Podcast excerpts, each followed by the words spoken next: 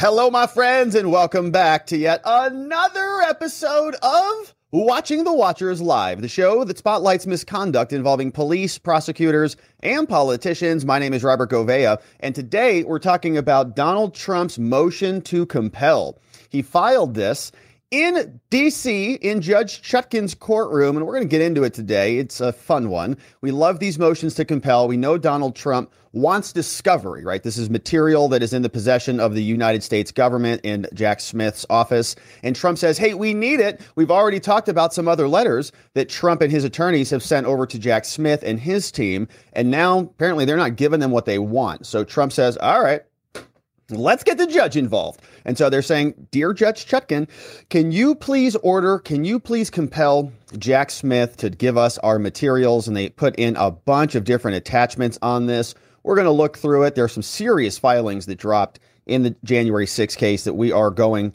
to get into. We've also got Chris Christie who is totally forgetting about the presumption of innocence, which makes sense. He's a former prosecutor, of course. So what do they care about that? But he is out saying, you know, uh, as a former prosecutor, I can't ever, ever vote for Trump because he's going to be convicted. It's already a foregone conclusion, which is wild. So then we'll hear from him. We'll also jump in to another filing from Donald Trump, which is also a good one, also in the courtroom with Judge Chutkan. And this is a follow up to another issue that the defense raised previously, which was this question about who is actually on Jack Smith's team. Like, who is on the, the, the game field that is working for Jack Smith? Like, are the referees also a part of the team?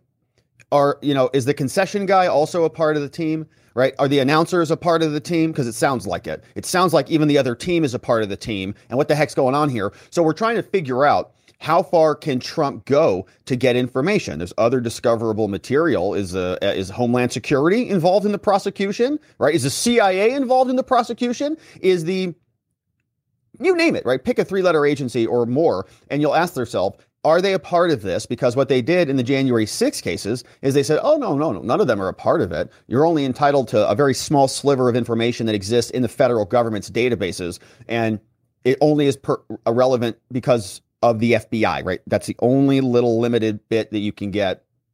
Forget the rest of it. And so we'll go through this because Trump says, Your Honor, you got to tell us what, what this is so that we can go actually do our job as the defense. We'll hear from this guy on MSNBC's number one hit show called Inside Jen and we'll see what he says about this because he's saying that Trump is a real serious threat here and, you know, they got to do whatever they can do, whatever it takes to stop him from wrecking America. And then lastly, in our final segment, we got a new order from Judge Chutkan out of the January 6 case, and she is denying the subpoenas for those missing January 6 records. And these are some records that we've been talking a lot about here. Where'd they all go?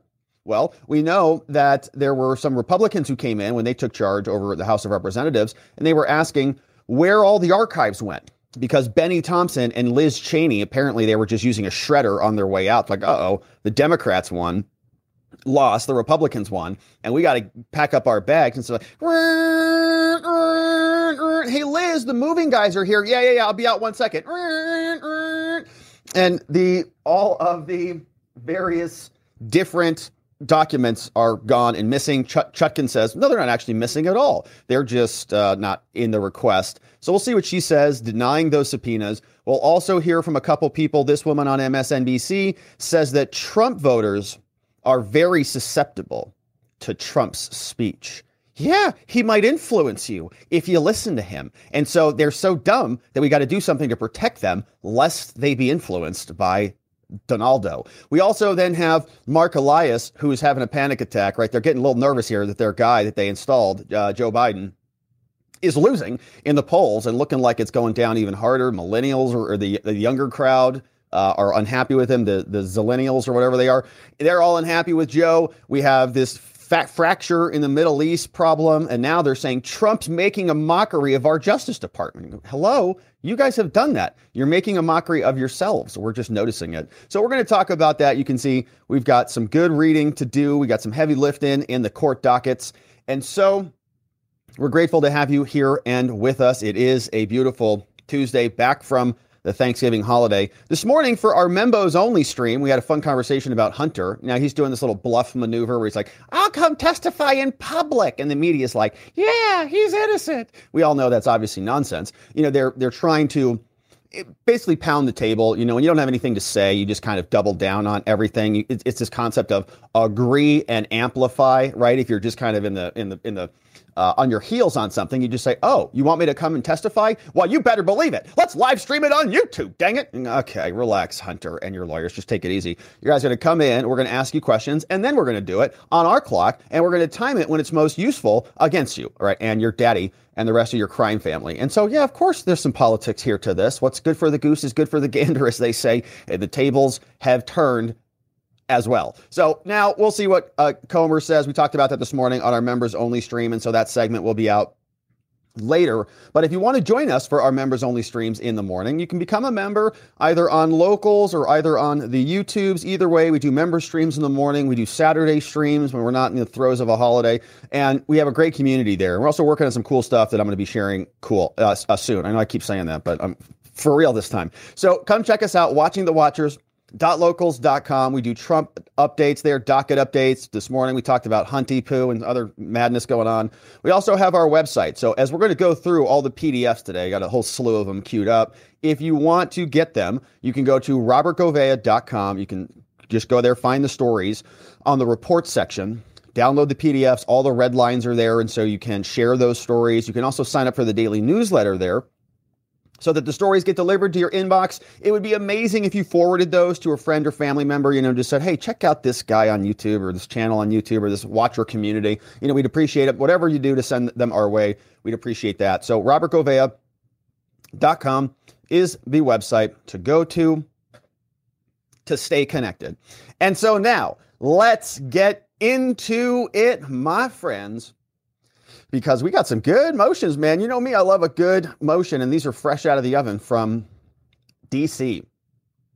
Donald Trump files a motion to compel disclosure. We know that his attorneys have already asked Jack Smith and the deranged thugs over there in his office for information. Of course, the government holds all the cards. They have the prosecutors, the FBI, the DOJ's got, you know, wheelbarrows full of evidence that they keep dumping on Trump's desk. But we're asking ourselves, what is the total universe of information that's out there. And Trump, of course, they want it all. They want to see everything that's out there from the FBI, CIA, Homeland Security, anybody and everybody who's involved in this investigation. They want the material. But Trump has been sending letters to Jack Smith, and he's basically not cooperating. He's not giving them what the defense says that they need. And so Trump and his team filed a motion to compel. They're now asking Judge Chutkan, all right, Judge, we tried to play nice here, but we need you to step in and order this.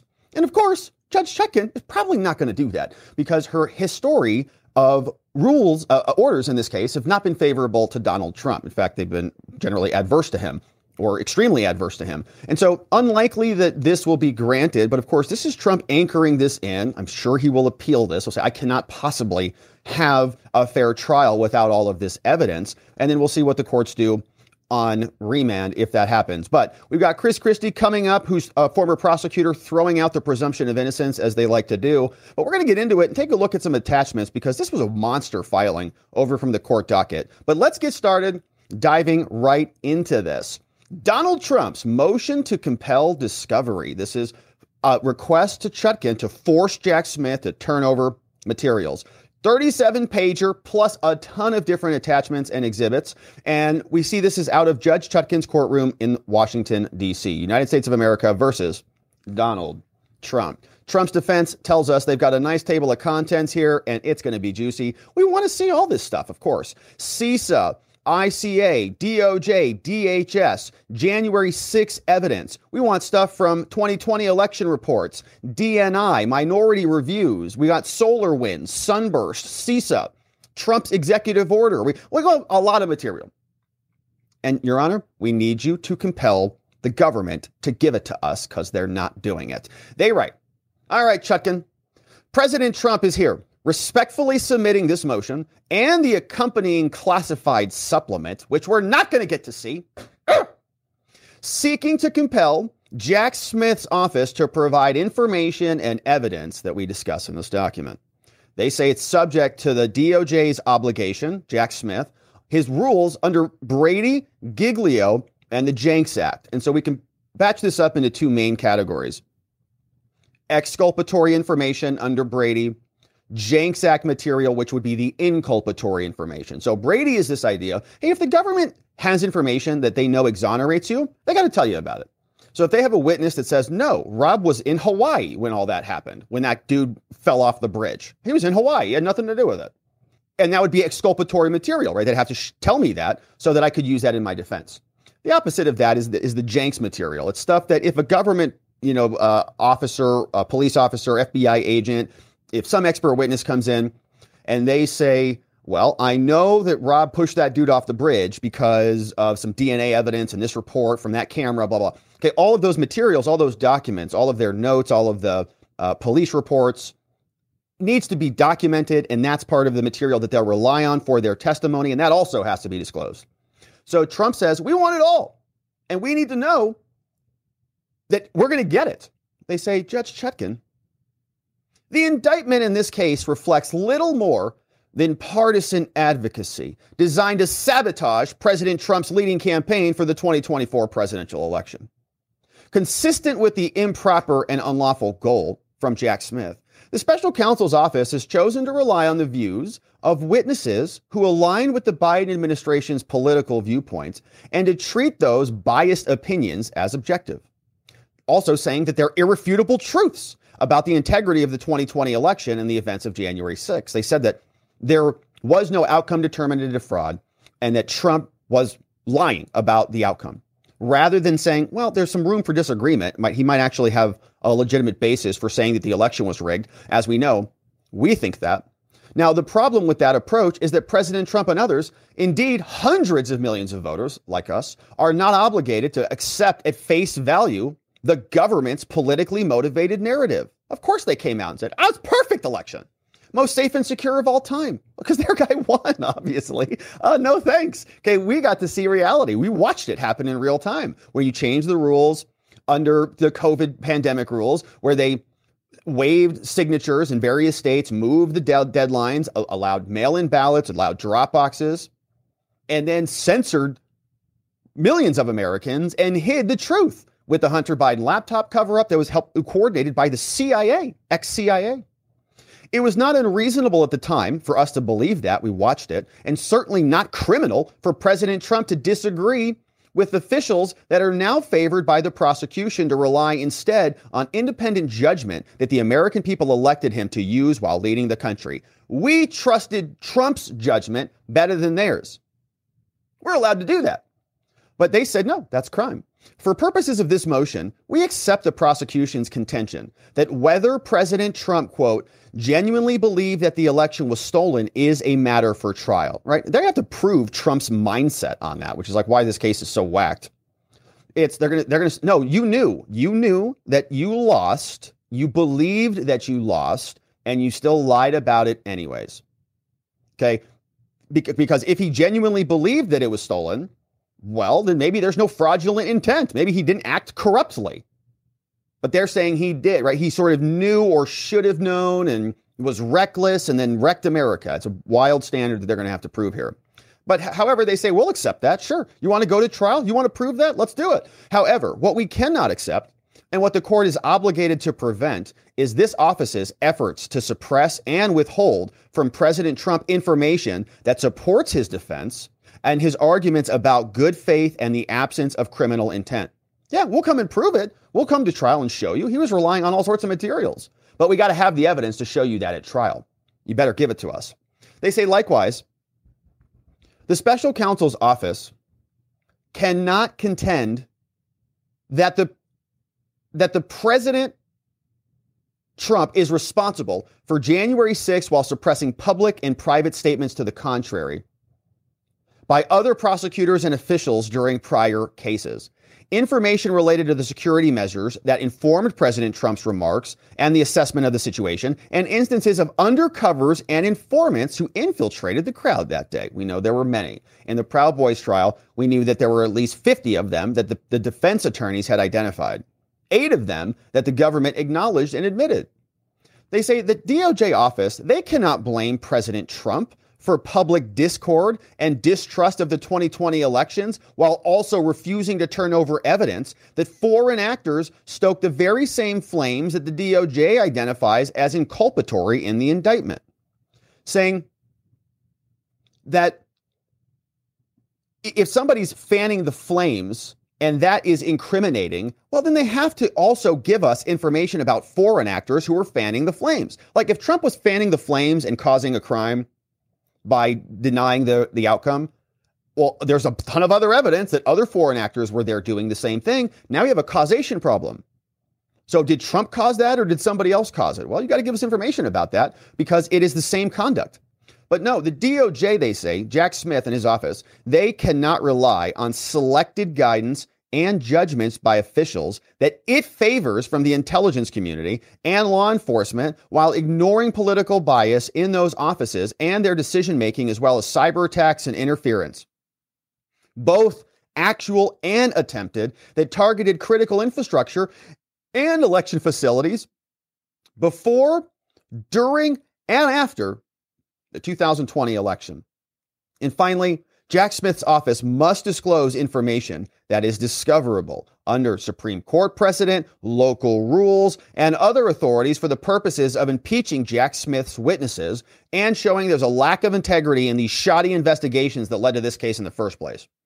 Trump says, for all these reasons, as explained in more detail, we require Chutkan's judicial intervention to ensure that Jack Smith is not permitted to continue to rely on these strategies and instead held to a constitutional, statutory, and ethical pff, obligations that are intended to ensure the fairness of these proceedings. Now, we see some applicable law here. We'll fast forward through a lot of this, but they tell us, you know, obviously, Brady, we're familiar with this. Brady says if there's information that's favorable to the accused, you got to disclose it. The term favorable, they wanted to define this. What does that mean? And you see a lot of legal rules here. So we're going to fast forward through this local rules. You say pursuant to the prosecution's r- r- obligations, local rule says that Brady obligation also applies. It's broad. It it applies whether the information itself would constitute admissible evidence. So you got to disclose a lot. And they're fast forwarding here also materiality. They say the, the information that we're seeking is material, and these are the rules that apply as we go through the facts of this case. Now let's get started. Talking about the background, they tell us that Jack Smith has an untenable theory of his case. They tell us that a court must first start with the indictment. Start there, that's the charging document, when determining what's material and what's not. But in this case, Jack Smith's indictment, it contains broad and baseless allegations that President Trump will disprove at trial, including claims related to the creation of, quote, an intense national atmosphere of mistrust and anger. Trump did that? That Trump created an intense national atmosphere of mistrust and anger? Wow, he's the only one responsible for that in our entire government? Now, and efforts to, quote, erode public faith in the administration of the election. Democrats never did that. You don't have Hillary Clinton still complaining about her loss, which was embarrassing for her. To prop up the Biden administration's preferred political advocacy regarding the 2020 election, the indictment endorses the views of, quote, senior White House lawyers and, quote, some leaders of the DOJ and the intelligence community and the Department of Homeland Security and CISA. They say all of those people are more intelligent and more capable than Donald Trump. And of course, they're not elected president, and nobody knows who these people are other than, you know, a bunch of obscure names and bureaucrats operating in the shadows. And we ask ourselves, do we trust all of them or do we trust the person that we've been hearing from that we elected, that we actually put in there to battle a lot of these agencies, right? To go against the deep state. And that's our judgment. And that person is Trump. He happens to be the president. So the DOJ is substituting all of these different entities for Trump. Nobody has the power to have them do that. More recently, they say the special counsel's office asserted that the indictment, quote, contains clear allegations that President Trump, quote, directed and is, quote, responsible for the events at the Capitol on January 6th. It's a pretty broad claim. As we've noted, says Trump's defense, this claim is contradicted by President Trump's speech at the White House, ellipsed that very day, during which he referenced supporters seeking to, quote, peacefully and patriotically make their voices heard. Legal, free speech, First Amendment. But the Jack Smith's new position is also contradicted by arguments from other prosecutors who have contended, for example, that Trump, quote, didn't take action, right? He sat around and he should have gone out there and flown his helicopter with Clavicle Girl into the Capitol building to stop this from happening. Significant and serious discovery obligations are flowing from the ill advised decision of the special counsel's office to pursue a criminal case on broad allegations relating to the national atmosphere. Uh oh, Jack, you're getting told. You kind of goofed on this. Don't know who told you to do that. Probably some Democrats somewhere, part of this coordinated attack. But they brought broad allegations they say the office's perceptions of, quote, public faith is what we're discussing now, and also subjective views of personnel at a host of federal agencies. We're, we're now opening the door for all this stuff. Saying it's one thing to publicize a politically motivated narrative in a one sided indictment, but it's quite another, indeed unlawful and unethical, to try to restrict discovery based on a biased view in an effort to gain a tactical, tactical advantage at trial. So if you're going to come at us as partisan prosecutors and hacks, that's fine, but at least give us the discovery. Can you at least let us like have the game ball for a minute so that we can even see what we're playing with? Do we, can we even see the rules, the evidence, or no? Are you that cowardly? We know the answer. So they give us some relevant facts here. Here are some other things that might have influenced Trump and some decision making that took place there. And also, this might be relevant for discovery. Maybe Trump wants to look into some of this stuff and present it at trial, including foreign influence findings related to the 2016 election. That's versus Hillary. They tell us, Your Honor, here's why we need a motion to compel. In 2017, the National Intelligence Council issued an intelligence community assessment. Now, this is going to be in Exhibit A. And so we're not going to go through all of the exhibits, but we'll just reference them. The exhibits are long and they are different reports. And so we'll take a quick look at them, but we're not going to go through all of them in detail. But they summarize what they are. They say a public version of the 2016 election ICA says that it is, quote, a declassified version of a highly classified assessment, which, quote, does not include full supporting information about the specific intelligence on key elements of the influence campaign. But one of the key judgments, Trump says we need to see more about this because, I mean, this was a problem in 2016. Maybe it was a problem in 2020. One of the key judgments in the declassified version of the ICA report from 2016 was that Russia engaged in foreign influence operations related to 2016 that reflected, quote, a significant escalation that sought to undermine public faith in the democratic process. Wow. It's the Democrats' own evidence, right? Kind of being used against them. Remember, they were crying foul. Trump never was legitimate. The Russians did it. Okay. Oh, and then they turned around four years later and said it was the most safe and secure election of all time. They say no. The declassified version also described efforts by RT America TV, a Kremlin financed channel operated from within the United States, to execute a Kremlin directed campaign to undermine faith in the U.S. government and to fuel political protests. And so that came out, we see, after 2016, January 2017. Then in 2018, Trump issued an executive order called 13848. This was titled imposing certain sanctions in the event of foreign interference in a U.S. election.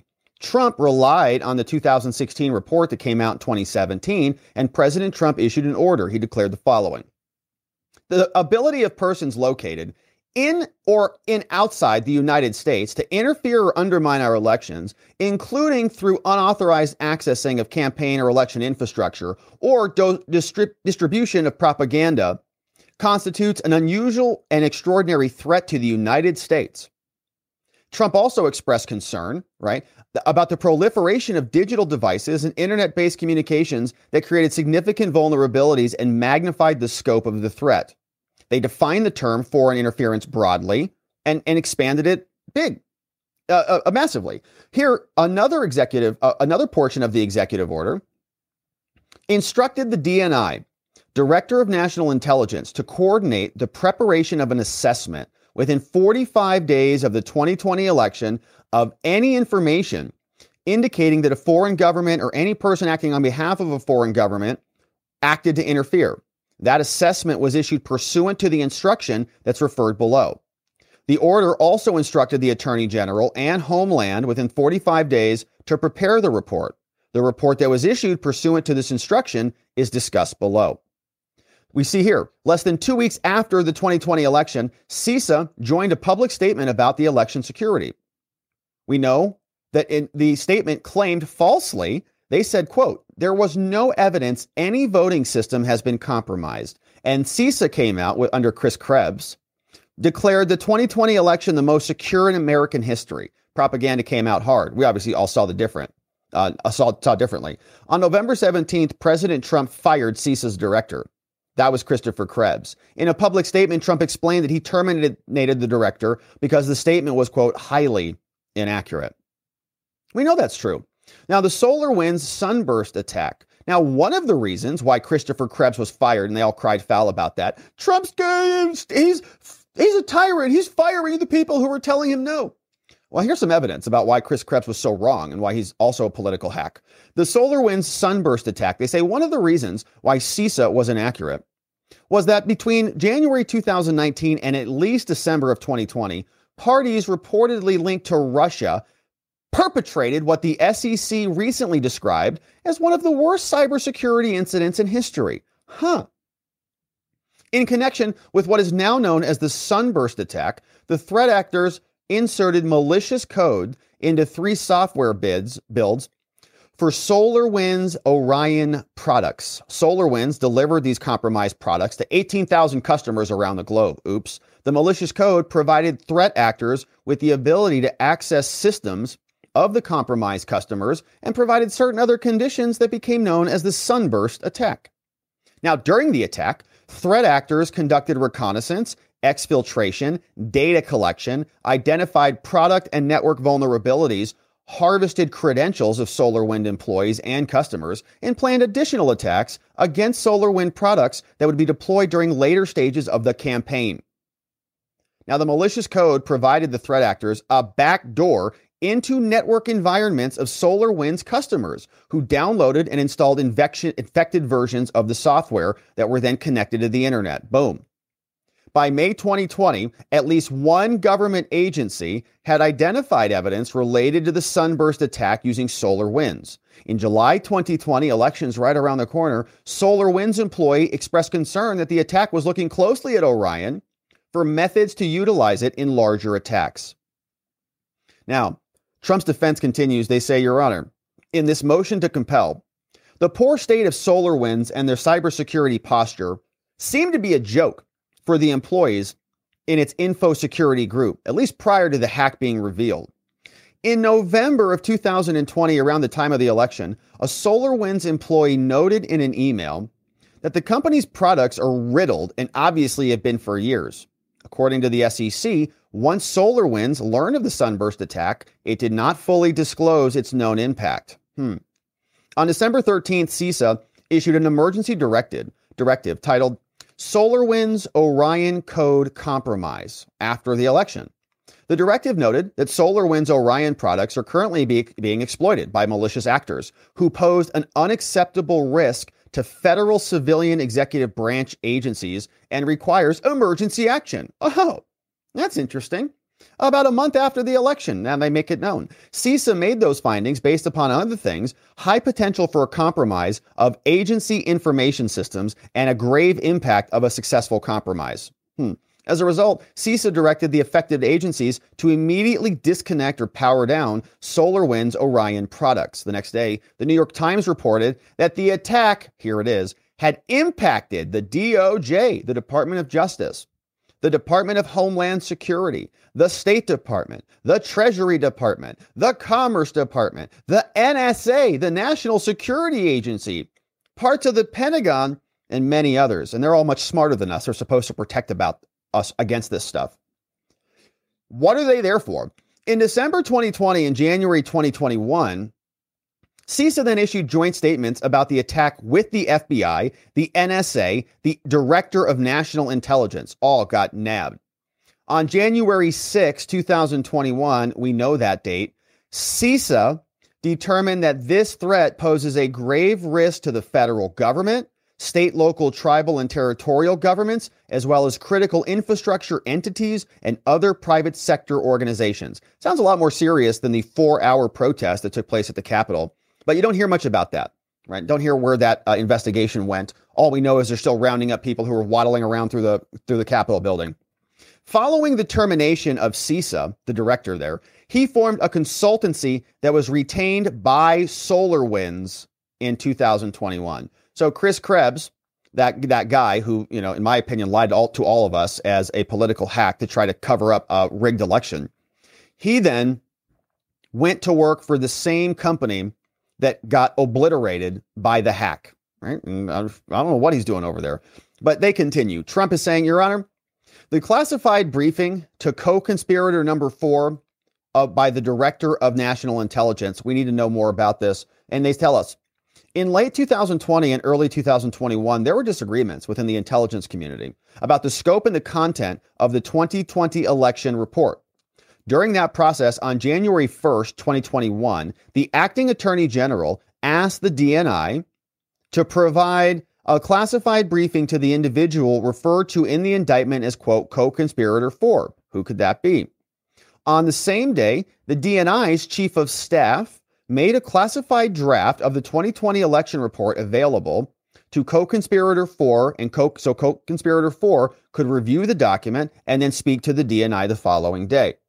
And this is the election report after the election took place. On January 2nd, the DNI used secure facilities to provide a classified briefing to co-conspirator 4 via telephone. Is this line secure? It is. Go.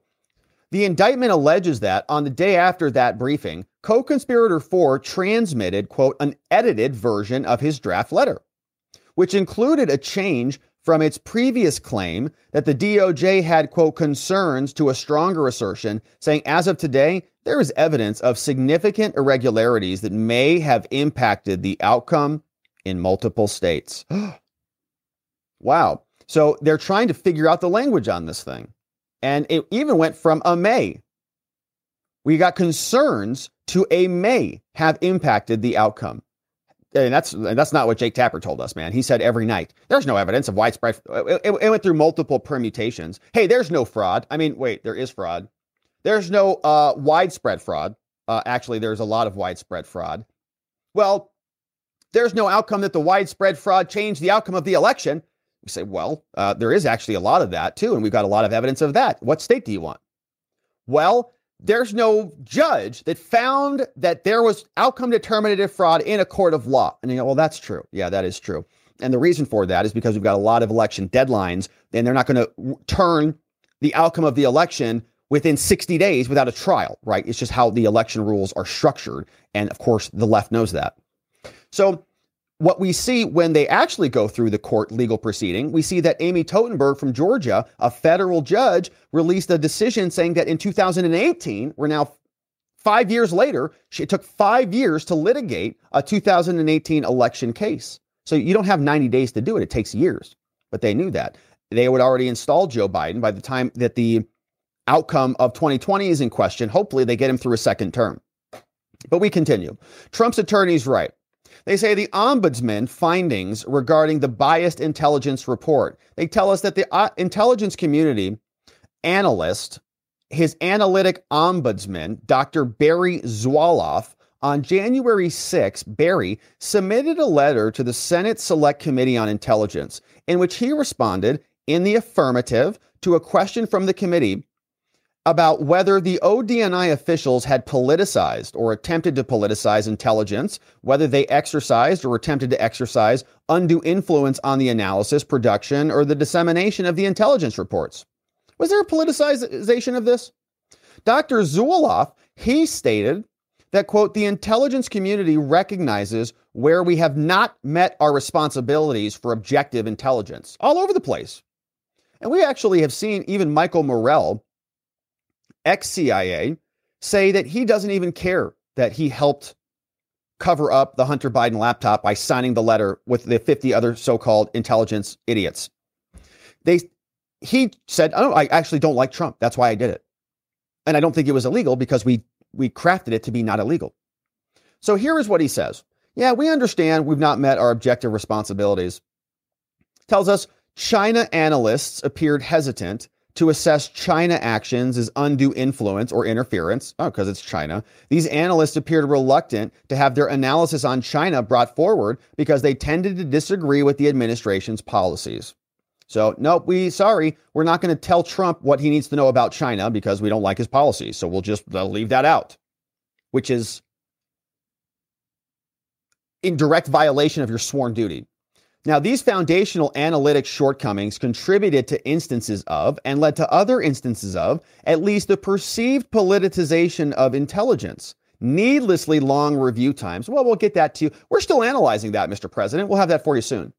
And differences between analytic conclusions in public statements and the one on the one hand and established positions on the other.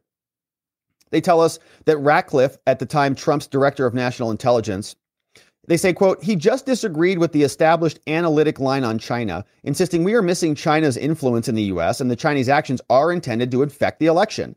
China is intending to affect the election. Wrote that in a Wall Street Journal op ed.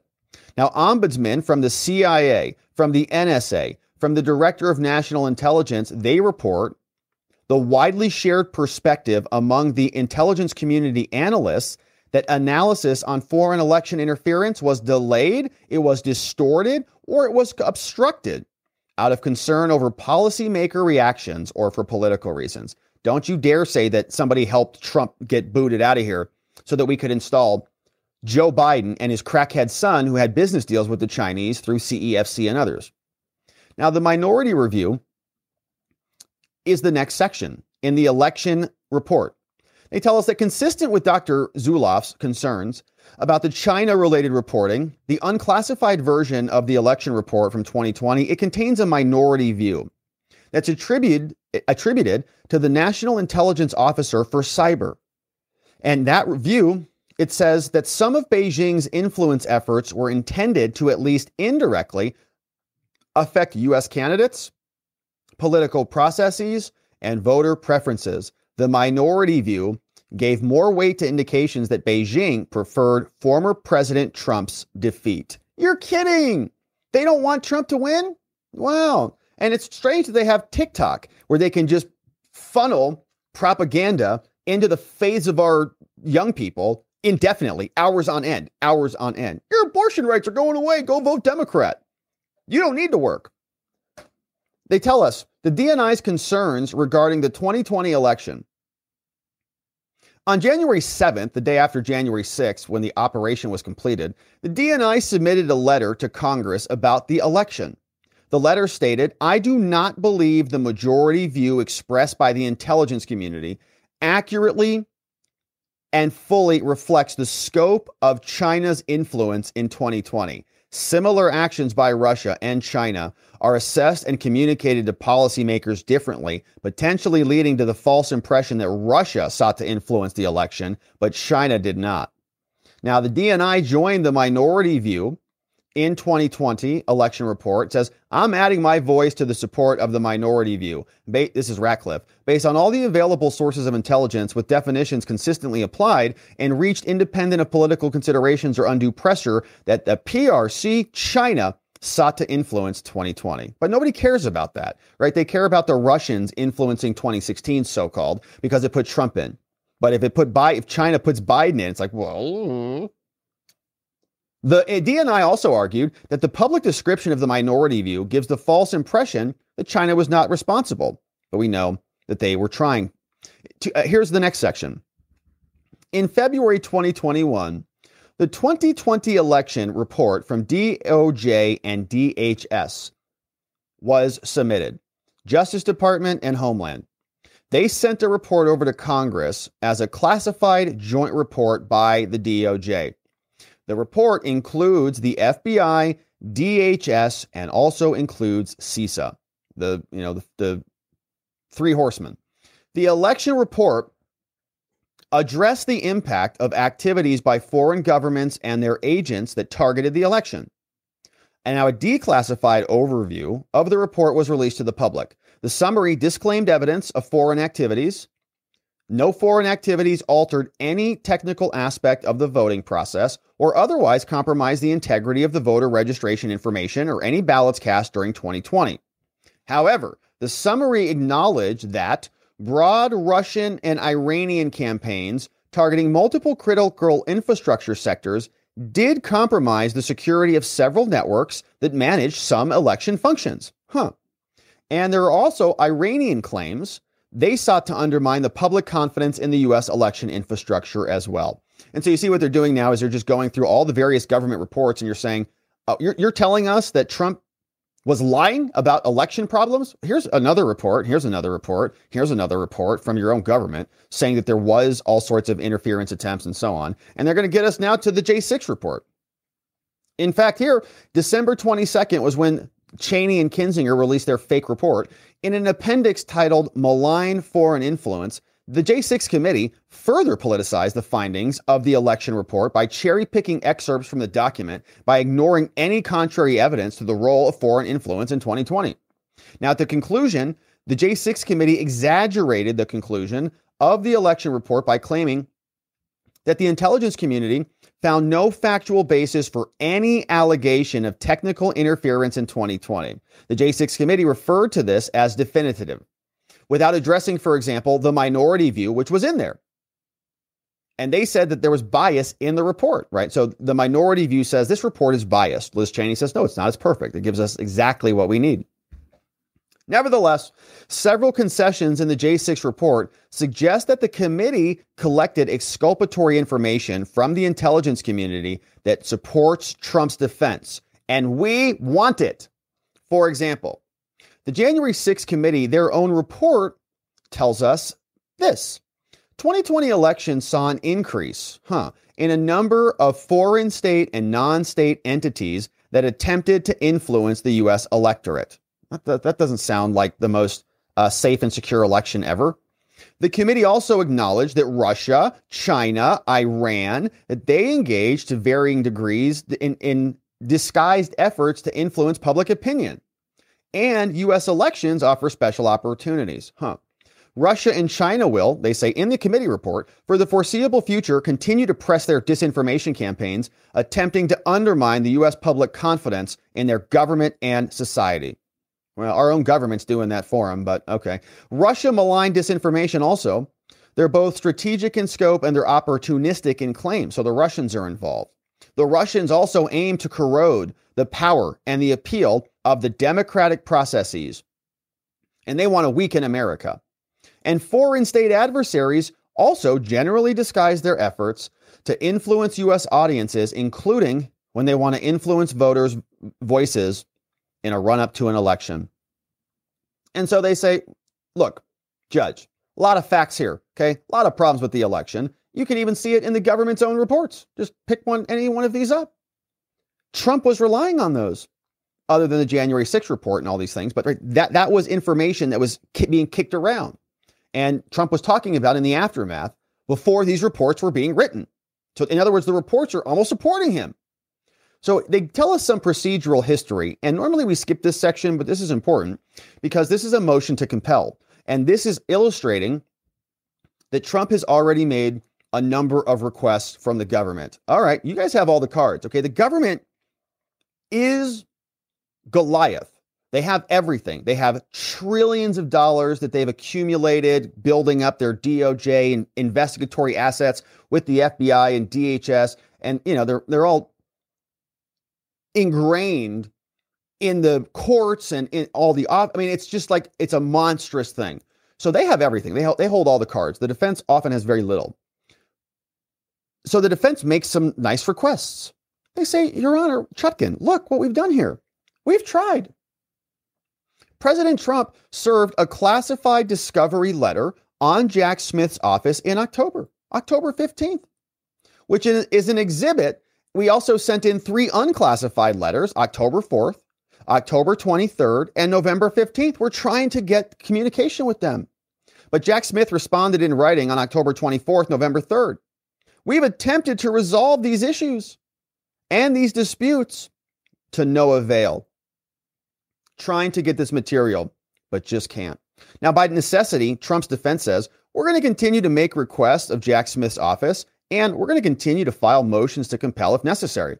They say Trump has a right to discovery. He's got a right to a fair trial. And if they continue to delay, we're going to be continuing to fight back.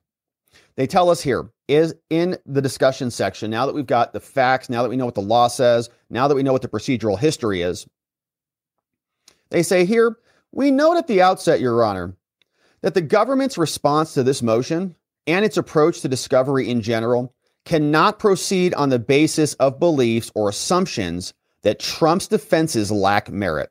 Okay, you're going to just say that they lack merit, but we have a right to investigate them to make that determination on our own. They say here the court should compel Jack Smith's office to produce this information that support Trump's defense so that he can investigate them, including providing us Brady material, Giglio material, information about foreign influence, and more so that we can show that there is a lack of integrity in these shoddy investigations in this case. They say the January 6 protests are irrelevant to this case.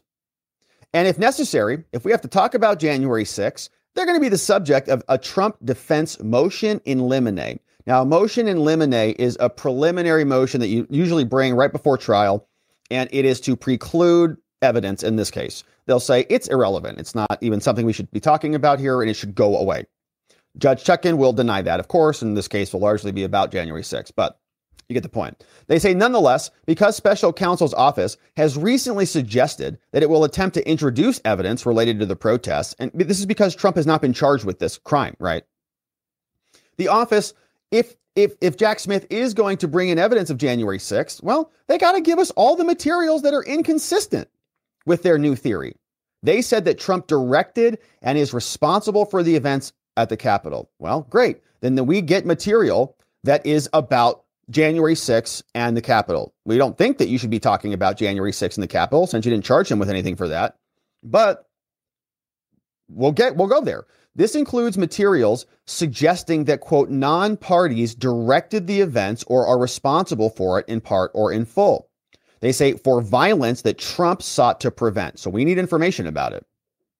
President Trump is entitled to everything in subsection A inconsistent assertions by government actors. They tell us Trump is entitled to all the documents, including the private communications, where prosecutors or law enforcement or other officials made statements that are inconsistent with the prosecution's position about January 6 criminal responsibility. These documents are material under the rules. They might be exculpatory under Brady. For example, we have other situations where this material has been admitted. The court doesn't need to resolve admissibility, but we just need to get the materials. Okay. So, in other words, we don't care, Your Honor, if this can actually come into court at trial. That's not the standard. The standard is does Jack Smith have to give it to us so that we can make a review of it and then make the determination about whether we can try to get it into court or not? They say there's ample reason to believe that these materials exist. Prosecutors from the DOJ repeatedly took positions in public that are inconsistent with Jack Smith's new contention. They say this weekend, to avoid the obvious discovery implications, the prosecution sought to revise the U.S. attorney's position. Prior to that, let's back up a bit.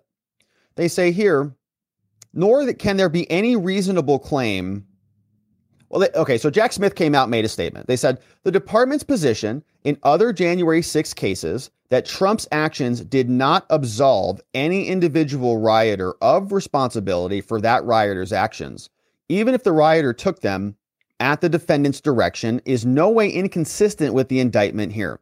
All right, so what we're talking about is we've got these competing cases. Obviously, we've got Trump's prosecution taking place in DC, but there were also a bunch of other January 6 cases those people were also being prosecuted. When the J6ers were being prosecuted, they said, Trump made me do it. And the DOJ came back and said, no, no, he didn't. Trump didn't make you do anything. You did it yourself. And you're responsible. And so then they punished them. And now they're going to Trump and they're saying, Trump, you made them do it. And they said, but you said that he didn't make them do it when they were being prosecuted for doing it. So what is it? They said this was a blatant mischaracterization of the positions the government took in prior cases, like the office's crabbed view of the prosecution team calls for heightened skepticism in this commitment to fairness. It's strange credulity to suggest that Jack Smith's current position regarding responsibility for J6 is consistent with the prior contention that they were there to fight to stop the result with or without somebody like Trump calling them into action. Okay. They used that in their closing arguments in the Stewart Rhodes case. They said the, the Oath Keepers were going to go attack the Capitol regardless. So the prosecution must then produce all the statements. So if you've got uh, in, you've got inconsistent positions here, if you're saying that those people did it on their own, you can't turn around and say Trump made them do it. They're also making requests for security footage from the Capitol. They say Trump is entitled to all information from security at the Capitol, including documents and communications regarding requests for security and the timing of the National Guard's deployment on that day. This information is material to Trump, and it's favorable to Trump because it suggests that federal and local officials believed that adequate measures were in place to facilitate a lawful and peaceful protest at the Capitol, including at the ellipse, and two, the delayed arrival of the National Guard contributed to the violence that Trump sought to prevent. For example, Trump's defense continues. In this motion to compel, they say, according to the DOD Inspector General, there were a number of meetings from Saturday, January 2nd through Monday, January 4th within the DOD and the DOJ and the DHS and the DOI about security at the Capitol. Guess who was there? According to General Mark Milley, Trump directed the acting Secretary of Defense during one of those meetings to ensure sufficient National Guard or soldiers would be there to make sure it was a safe event. The acting secretary responded, We've got a plan, we've got it covered. How would an why would an insurrectionist make a statement like that? Strange. Now, President Trump is entitled to not only information about events and communications to which he participated, but also interactions in which he was not directly involved. And so he is entitled to all of those materials. They also, and this is a juicy section, want information about the presence of government agents at the Capitol. We want this one too. They say President Trump is entitled to all information about undercover agents and individuals acting at the direction of official authorities at the Capitol. They pull this example from another case, saying that an undercover, potential undercover actor, assuming there were any, it could be exculpatory evidence, and the government must disclose that under Brady. They say in cases like Zinc, courts have required a direct connection between informants and the decisions of people who were charged in connection with their physical presence on the grounds. But here, President Trump is not seeking to establish that he was induced to engage in the conduct. Rather, in this case, information about individuals who were present in an official capacity is favorable to Trump because it suggests that there were adequate controls in place and that the violence at issue here resulted from a failure of these controls and or failed sting operations rather than any directions from President Trump. So the officials in the crowd should have secured the, a building. That's why they're there to stop all of this. Not there to help Trump insurrect this. They're actually there to prevent it. Now, it strains credibility to assert that Trump is not entitled to the production of this information and putting aside for now whether the information is even admissible. But it certainly aids Trump in the preparation of his defense. They also want the full, complete, and classified version of the election ICA and all the source materials. We know that there's been a public released version, which is just a report, but they want the specific information about measures that help to oversee and mitigate cybersecurity threats. They say Chutkan, these materials are discoverable because information relating to a significant escalation of foreign influence in 2016 motivated Trump to issue Executive Order 13848 and to be skeptical of these claims. Now, this evidence rebuts Jack Smith's claim that Trump's actions were motivated by a desire to maintain office. It shows the opposite. It does it shows there is no specific intent. It shows there is no unlawful purpose at all. Here, where moreover, whereas Jack Smith and his office, where they falsely alleged that Trump eroded faith in public elections, the election report from 2016 uses very similar language.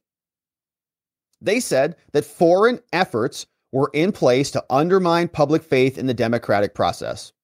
The office has argued elsewhere that Trump had access to far more, far more information than others in the country. Trump knew more than everybody because he's the president. Now, they say Jack Smith may be correct, but it cannot selectively present intelligence information that supports its narrative while suppressing intelligence that supports Trump. Thus, Trump is entitled to detailed information from the conclusions of the election report from 2016, including specific intelligence on key elements of the influence campaign. Because Trump knew it. Trump knew what was there, and we didn't know it. So we wouldn't be able to use it because but because Trump had it at the time that he was the president, he should have access to it again. Now, in order to demonstrate to the jury that he did not create or cause the environment, the prosecution seeks to blame him for. For similar reasons, and because President Trump is entitled to evidence demonstrating his concerns were genuine, the government must disclose the evidence in this case. They continue. We're seeing we're much more. President Trump is also entitled to information from foreign influence efforts that targeted 2020, including foreign influence related to the January 6 events, whether or not he was briefed contemporaneously regarding these issues. They tell us that, as with the 2016 ICA, the 2016 report, efforts by foreign actors to influence public opinion and perceptions is discoverable in light of the prosecution's allegations about President Trump. Similar to the other findings, even the unclassified version of the report supports these defenses. For example, Russia had conducted influence operations, Iran carried out multiple covert influence campaigns, and a range of foreign actors, including Lebanese Hezbollah, Cuba, and Venezuela, also took steps to influence the election. The J6 committee made similar intelligence reports and findings and the government has not produced those yet, including saying that there was an increase in foreign attempts to interfere in the election. The J6 committee also warned that foreign state adversaries of the United States generally disguise their efforts to influence U.S. audiences, and it's hard to see those things. So these are examples of public summaries of these discoverable reports, and the prosecution, Chutkan, must collect and produce all of this info. Trump's also entitled to the complete versions of the official statements here. They're also entitled to the CISA statement saying that the special counsel's office has adopted inaccurate claims from CISA, saying 2020 was not the most secure in American history, most secure election. We know that there was a sunburst attack. And Trump is going to argue at trial that the 2020 CISA statement was part of a partisan effort to provide false assurances to the public that outpaced the government's understanding of the situation. Yeah, it was a cover story, and Krebs did it. And the media ran with it. Here, all information that undercuts the categorical claims in 2020, including drafts that contain the narrower language, is favorable to Trump, and he deserves that material.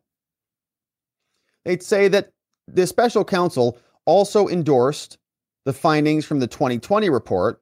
And so they've got to produce information about that report, including political bias. They also want the complete report from 2020 election report from the DOJ and Homeland saying President Trump was not obligated to credit these assessments when he was making his decisions. And he doesn't need to do that at trial. So we must be permitted to draw attention to good faith non criminal disagreements about the conclusions, and Trump requires access to these materials.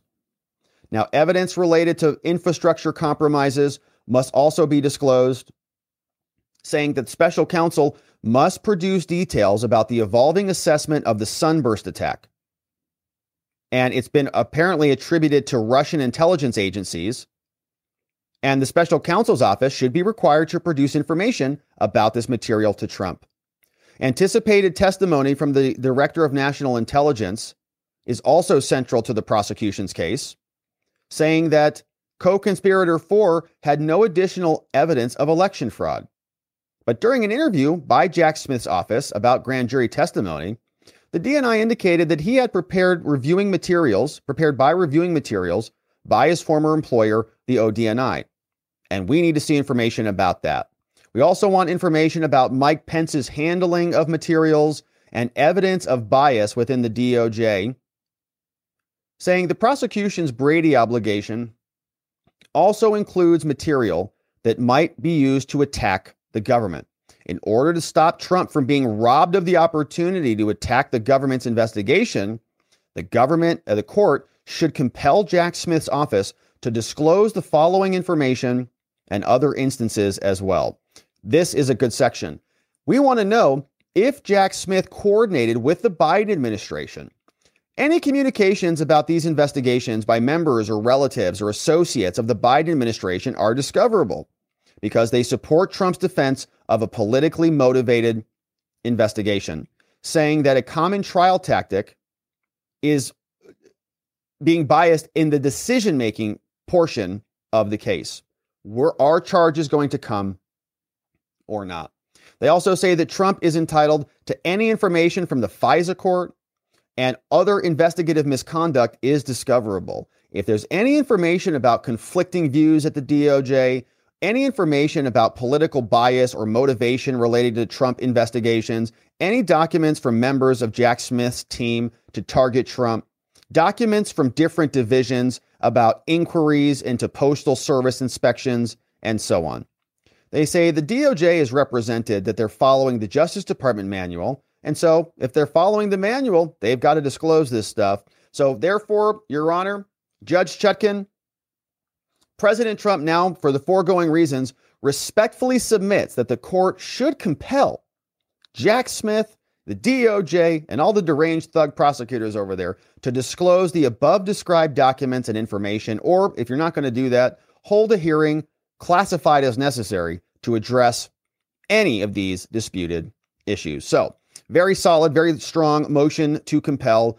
My guess is Chutkan denies it because she doesn't want Trump to get access to materials. But this is the docket and the additional list of exhibits that you can see exist here. This is the motion to compel. And as we read through the motion, they referenced all of those various exhibits. And so let me just give you a quick show on what some of these look like. Exhibit A is this background. This is the report assessing Russian activities and intentions in recent U.S. elections, the analytic process and the incident attribution, right? So this is one report. And they're saying, uh, Your Honor, this is the ICA, the, the intelligence community assessment. This is what is showing us about Russian interference in elections. And so if Trump talks about interference and rigged elections, he's using government sources to do it. This is the 2016 report. And of course, there were more exhibits there. So we know that this is landing on Judge Chutkan's desk. We'll see what Jack Smith's response is. But we know they don't care much about giving the defense evidence or discovery. And that's because they're prosecutors. And as with most prosecutors, not all of them, there are some decent ones out there, they often don't think about things like the presumption of innocence. In fact, here is one former prosecutor called Chris Christie who is saying that Trump is already guilty, right? It's already a foregone conclusion. Presumption of innocence is meaningless. Evidence has already been done. We should probably convict him and maybe even give him the death penalty now because Trump is in the way of total control either by the Republican Party or by the left. Here's Chris. Sorry. It, it, Mitt Romney said, I'll, I'll, vote, a Democrat would be better. I'll vote for a Democrat if it's Donald Trump. Would you vote for, for Joe Biden versus Donald Trump? I couldn't vote for Joe Biden. Um, I just couldn't because uh, I just don't think when you watch him day to day, Mrs. Chris, is Mrs. Christie going to be on your ballot? Uh, Mrs. Christie could be on my ballot. She would be a better choice for sure. Um, and, and Joe Biden just is. Too, but you wouldn't. You, you won't support Trump. No. No. No matter no, what. Look, here's the thing. I can't support a convicted felon. Well, you wouldn't former, support him even if he isn't. I'm a former prosecutor. You wouldn't even if he isn't. Right. But the, here's the thing, Joe. Like, it, it's now this has become a certainty in my view with Meadows' uh, testimony, and so now they're asking someone like me, who's a former prosecutor, to support a convicted felon for president. He's Think not been convicted this. of anything. He can't even vote for himself. If he's convicted in April or May, which I expect he will be, he will not be able to vote for himself in November. That's who we're going to put on the ballot. What do you think the Democrats are going to talk about from that day to November? All they're going to talk about are the crimes he committed to try to overturn the election. And they just submitted uh, a brief, his lawyers, saying he never took an oath to support the Constitution. Hmm. Well, hell, man, I was there. I heard him say, preserve, protect, and defend the Constitution of the United States. I heard him say it. They're even denying that now. So if you think that's not going to be the main thrust of the Democrats' campaign, if he's the nominee, you're living in fantasy land. Chris. So, pretty typical of uh, Chris Christie and also, you know, prosecutors like him to say Trump has already been convicted when he hasn't, to be manipulating the facts of the case, to say that Mark Meadows is going to be testifying against him. That's not confirmed at all. Mark Meadows has not, his, his lawyers have actually rebutted that. And you can you can also, by the way, have two things be true. Mark Meadows could have gone and testified to Jack Smith and not implicated Donald Trump because there was no crime. So two things can be true. Just because Mark Meadows went and talked with Jack Smith doesn't mean anything at all. Now it could, but it doesn't now. And so he knows that and he's being dishonest about it. And he's also talking about Trump's people saying he didn't swear an oath to office. Like, what are you talking about, Chris? He took the presidential oath. They were talking about the civil servant oath, which is applicable to everybody else except the president. And it was for the purposes of the 14th Amendment and removal. So dishonest as can be. And, you know, pretty typical, not a big surprise. But my friends, that is the motion to compel. Jack Smith will respond to this. Donald Trump will reply to that for the final sandwich. Then it will be off to Judge Chutkan for a ruling. And of course, we're going to be here continuing to cover not only this case, but all of the other Trump trials. And we would love it if you subscribe and hit that follow button, hit that like button, and joined us as these uh, cases continue to escalate because we're just warming up. We've got trials scheduled for March of next year, and it's going to be a doozy. We'll look forward to having you join us, and we'll look forward to seeing you on the next one. All right. Now, we're not done yet. We got two more segments to get into. And we're sticking with the January 6th case here because this one is also interesting. It's about the scope of Jack Smith's team. Who is on Jack Smith's team? Who is really prosecuting Trump? And how far is this government effort going? Where does it extend? Trump files a new motion to define Jack Smith's team and to really understand what he can do in terms of requesting information and from whom. What government agencies are a part of this because the government is attempting to keep this very small and narrow. They don't want Donald Trump going in and getting records from, you know, the CIA. They don't want to say that people who were openly negative to Trump and prosecuting him pseudo prosecution in the months before Jack Smith got appointed, they don't want to consider those people to be a part of the team. Jack Smith is supposed to be a special counsel. This is supposed to be a fair and independent investigation. If he brings in a bunch of people who were massively anti Trump before his office was even constituted, is this really a fair and independent investigation? Answer no. But Trump is submitting two different motions. We're going to go through two documents today both a part of the same motion. The first is permission for leave to file the more substantive motion, which is a request to define the scope of Jack Smith's team. And here is what it looks like from Trump's defense. The four page request is motion for leave for permission to file an unredacted motion and other exhibits under seal, saying, Your Honor, Judge Chutkan, D.C. Court, says President Trump, through his lawyer, now moves pursuant to your other protective order, saying we can't just file whatever we want, we want to file an unredacted copy of this enclosed motion, right? We're going to see some serious redactions on this filing, which is the original filing, the redacted version that hit the docket. They say, we want to file this under seal because there are some sensitive materials that you said that we can't talk about. Now, Trump objects to any of the proceedings in this case being conducted under seal. The materials are submitted should be available to the public, they say. We're sorry we have to redact this, but the protective order requires it. As designated from the special counsel, they say that this being kept from the public's eye is wrong. They want us to see all of the rest of the materials. But Jack Smith doesn't want us to, and Judge Chutkan doesn't want us to. So Trump also seeks the permission to file on the public docket a redacted version of the motion also include included that does not disclose sensitive materials to the public. They say that we're asking Chutkan to enter an order making plain very clearly the scope of Jack Smith's team and ordering Jack Smith to identify and produce discovery to which Trump is entitled. Our motion is citing different portions of this case, including that Jack Smith has been designated, uh, some materials have been designated sensitive. And because some of this has been designated sensitive, we're filing this. And then we know the court has power to do this. And so give us permission to file unredacted versions of this motion in the future. So here is the actual substantive portion of this. This is Trump's motion for an order regarding the scope of the prosecution team. Now, it is redacted. And so we're going to go through the table of contents. We're, we're going to skip the table of contents. We're going to hit the introduction of this motion. But we got to take a quick pause and say thank you to our friends. And now let's hit the introduction back on the motion from Trump's defense to define the scope of Jack Smith's team, saying, Your Honor, Judge Chutkan, President Trump respectfully submits this motion and the accompanying classified supplement for an order requiring Jack Smith's office to comply with its discovery obligations with respect to all evidence that is a part of this case. They say Jack Smith and his office, they hope to rush this case to trial.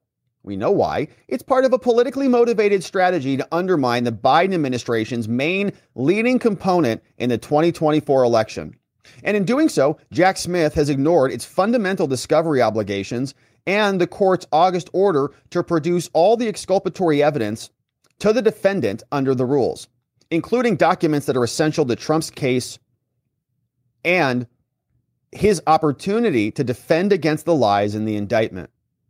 Now, while it is true, says Trump's defense, that the prosecution has produced a significant volume of material, I think like 13 million pages or something, it has intentionally and unlawfully declined to search for other exculpatory documents that are in its actual or constructive possession including materials held by personnel or entities that have participated in or assisted with the investigations related to the 2020 election and January 6. Now, remember, you know, in any criminal case, as I mentioned, the government has all of the evidence and all of the cards. But in most criminal cases, you know, it's kind of a small scope. You're just dealing with the police department that did the investigation. Maybe you go to the crime lab. Maybe they send it from a local police department to a state crime lab and you got two entities you're dealing with. Maybe you got an MVD in there if it's a DUI. Maybe you got a licensing board in there. Right? So, so like you got a couple different entities. But this is like the federal government. Okay. Trump was the president. So basically everything is fair game, right? Anything that is related to the executive branch, anything that is related to the investigation, it's like all of it. And so Trump wants to know well, is there any exculpatory material anywhere?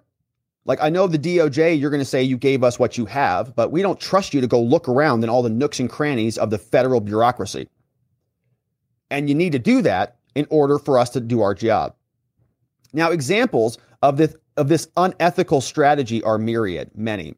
For instance, President Trump has identified instances of prosecutors taking positions that are wholly inconsistent with Jack Smith's office. In response, Jack Smith has incredibly claimed that its discovery obligations don't reach the DOJ. We don't have to give you anything from our Department of Justice. Are you crazy?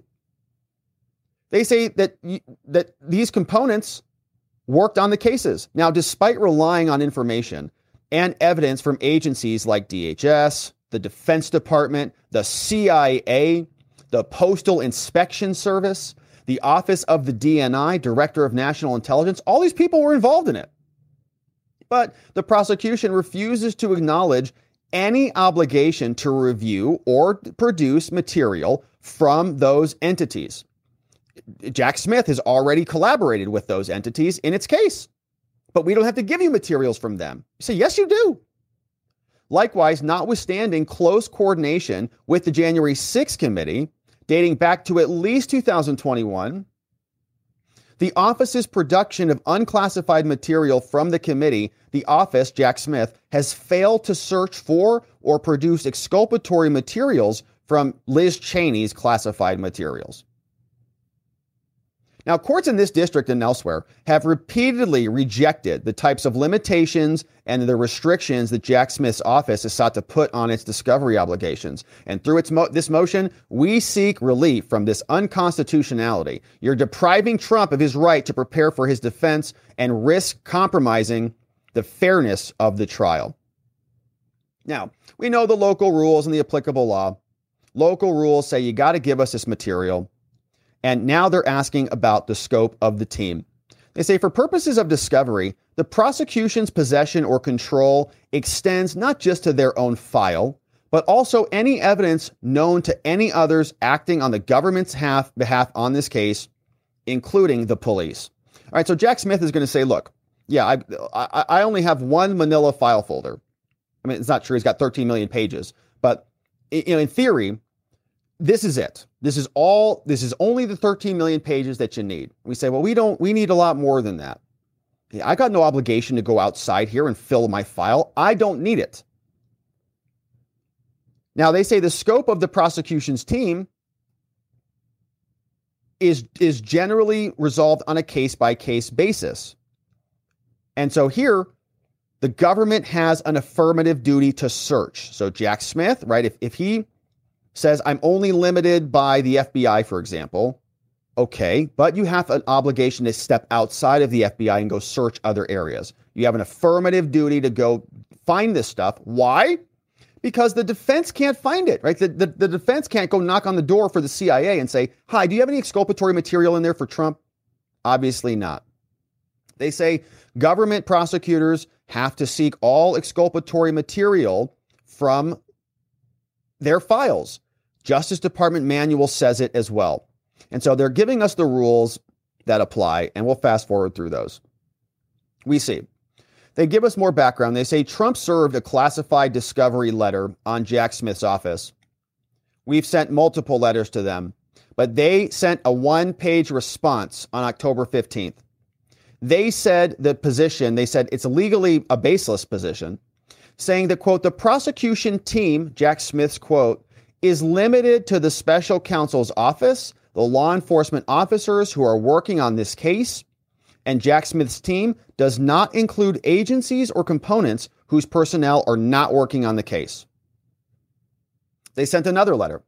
They said, oh no, we are working consistently within the, the provisions of the Justice Department manual, but they didn't explain what that means. And that Jack Smith prosecutors, they also said that we understand our discovery obligations and we will comply with them.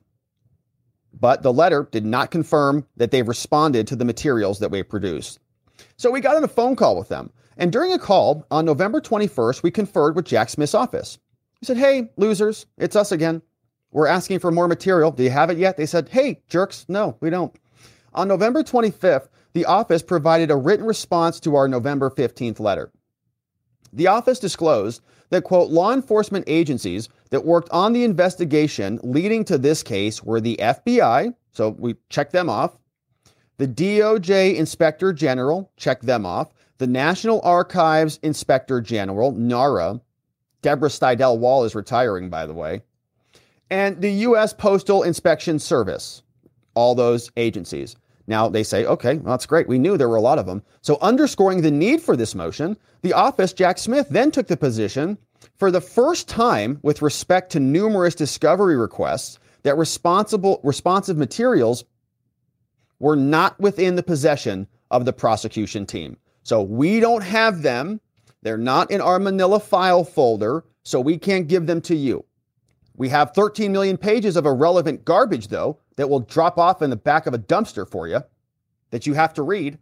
Well, we don't want any of that. We want this. Well, we don't have it. Well, why don't you have it? Well, because if we had it, we'd have to give it to you. We know that, which is why we're asking for the motions. They say, Your Honor, in this case, discovery obligations of Jack Smith, it extends to the entire office, right? It extends to the DOJ everybody who participated in the investigations related to 2020 and J6, Also, all federal agency components that participated or assisted those, and the records of the January 6th committee. They're all part of the team. They say this is not what Jack Smith says. The team is not limited to attorneys who are, quote, working on this case.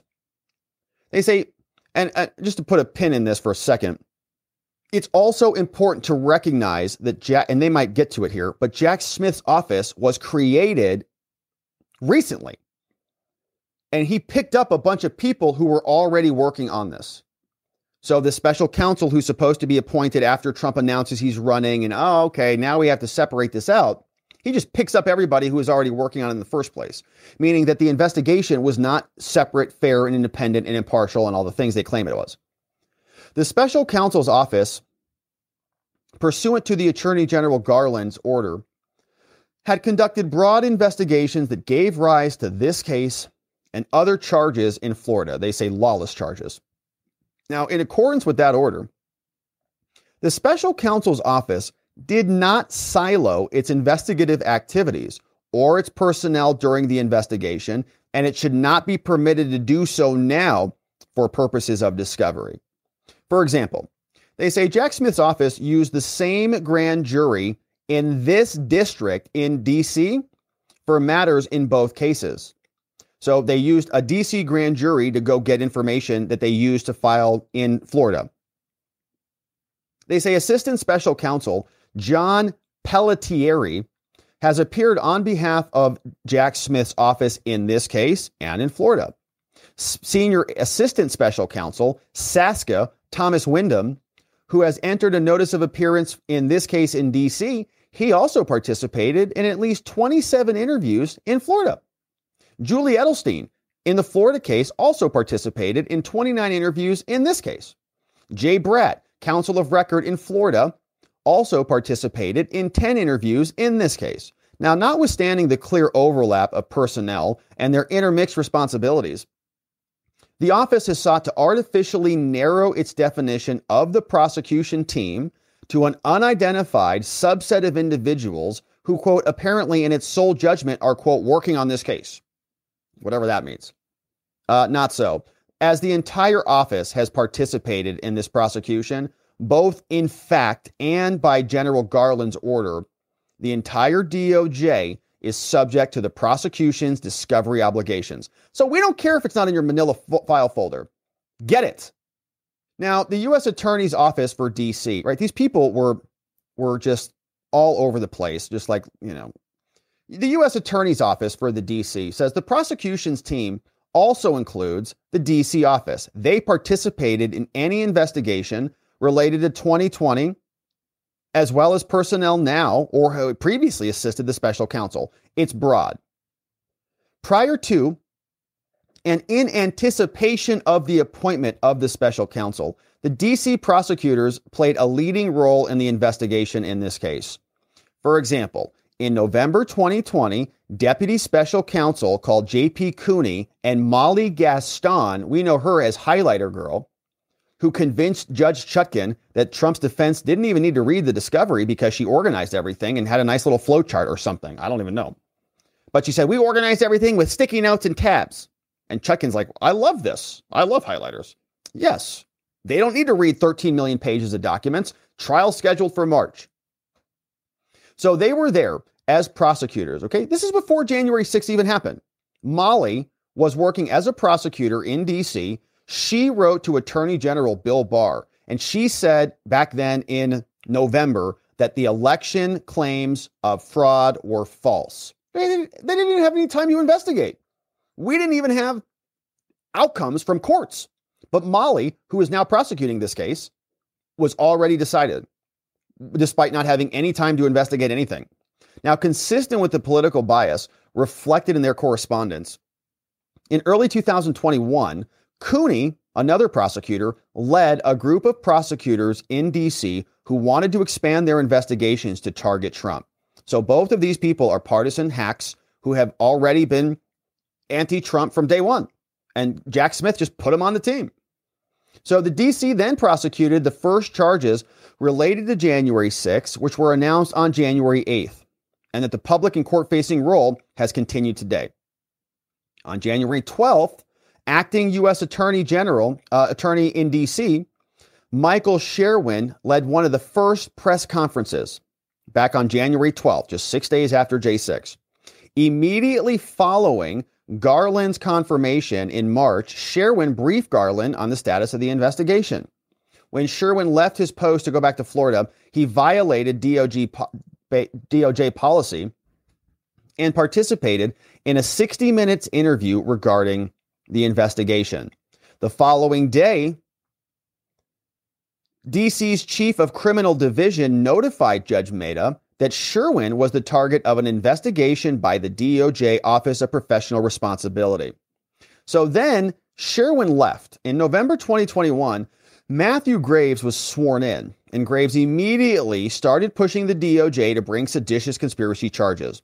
Around that time, 2021, Thomas Windom, he arrived in DC as a transfer from the Maryland Attorney's Office. That same month, FBI Washington then rejected grand jury subpoenas that were proposed by Windom because his plan sounded similarly eerie, eerily similar to Cooney's proposal that had already been shot down, as well as a pitch by Windom to pursue the fake electors. So these people, you know, bloodthirsty, bloodlusty prosecutors. Let's go after Trump. I'm going to make my career on this. Rather than recognizing the lack of any evidentiary basis for these grand jury proceedings, because who cares about that, Windom discreetly asked the Postal Inspection Service if it might help. Can you guys manufacture something? With the bias project that the FBI had already declined to pursue. Now, didn't stop there. During the summer of 2022, Graves put Cooney in charge of the investigation in D.C. In November 2022, Cooney, Windom, and roughly 20 others agreed to join the special counsel's office. The order appointing the special counsel notes the ongoing responsibility of the DC team for, quote, currently pending and future investigations. Now, these responsibilities do not alter the fact that this case originated as a DC investigation and they just all they all just moved over. Okay, so 20 people just picked up their bags. They were already in psycho mode trying to go after Trump and they just went over to Jack Smith's office. So, since the order, the special counsel's office has enjoyed constructive access to the DC documents. So, Jack Smith didn't do his investigation on his own, he just pillaged everything from DC. In August, the discovery letter, Jack Smith wrote that the DC, quote, maintains a separate database of materials compromising discovery in the J6 cases. The letter also stated that the quote investigative team in the case had accessed certain materials within that database and has taken into its possession certain materials that the investigative team may rely on or use at trial. So they say, great. So Trump's people say, great. Okay, so you were, so the special counsel, you were accessing the DC database? Great. We want to access the DC database too. That means there is no question that the DC team is part of Jack Smith's team. You don't just get unfettered access unless you're part of the team. Now, Jack Smith also includes his team, also includes, oh, look at these redactions here. Can't wait. Says also includes the components within the DOJ that participated in the investigations and deliberations related to the charging decisions. Who said go? The Office of the Attorney General, Office of the Deputy Attorney General, and the National Security Division, and the Public Integrity Section, and others. Now, current and former, quote, senior leaders of the DOJ are likely witnesses in this case. We know that from the indictment. The indictment also contains allegations about so called sham election crime investigations. Sham election crime investigations. So Trump was investigating crimes, but they were not real. But these officials and members of the DOJ Public Integrity Section played key roles in suppressing those very investigations that were related to widespread fraud. As one example, on November 8th, 2020, ah, what is that? Says the DOJ suppressed investigations relating to widespread fraud in 2020. Here's one example redacted, redacted, redacted, redacted. That comes from that document. Also, redacted, redacted, redacted, redacted, and redacted. Now, the following day, Bill Barr removed the consultation requirement that the director had relied on in an effort to suppress the investigation. After Bill Barr resigned on November 12th, Cooney and Molly sent the letter, the above described letter to Bill Barr, declaring without basis, contrary to the facts that were emerging, that claims of fraud were false. Okay, so somebody did something. Following day, Bill Barr removes a consultation requirement that they had used to suppress the investigation. Bill Barr gets skittish. He leaves, resigns. Molly sends a letter. We're coming after you. And Bill Barr, as we know, is an institutionalist. So he's like, well, if the DOJ says I shouldn't do this and I shouldn't. So he resigns. Now, subsequently, after Bill Barr got the letter from Cooney and Molly, redacted, redacted happened. And then redacted happened. And then, oh my gosh, redacted happened. And I'm not, I can't even explain what's happening here because it's just too hard to explain.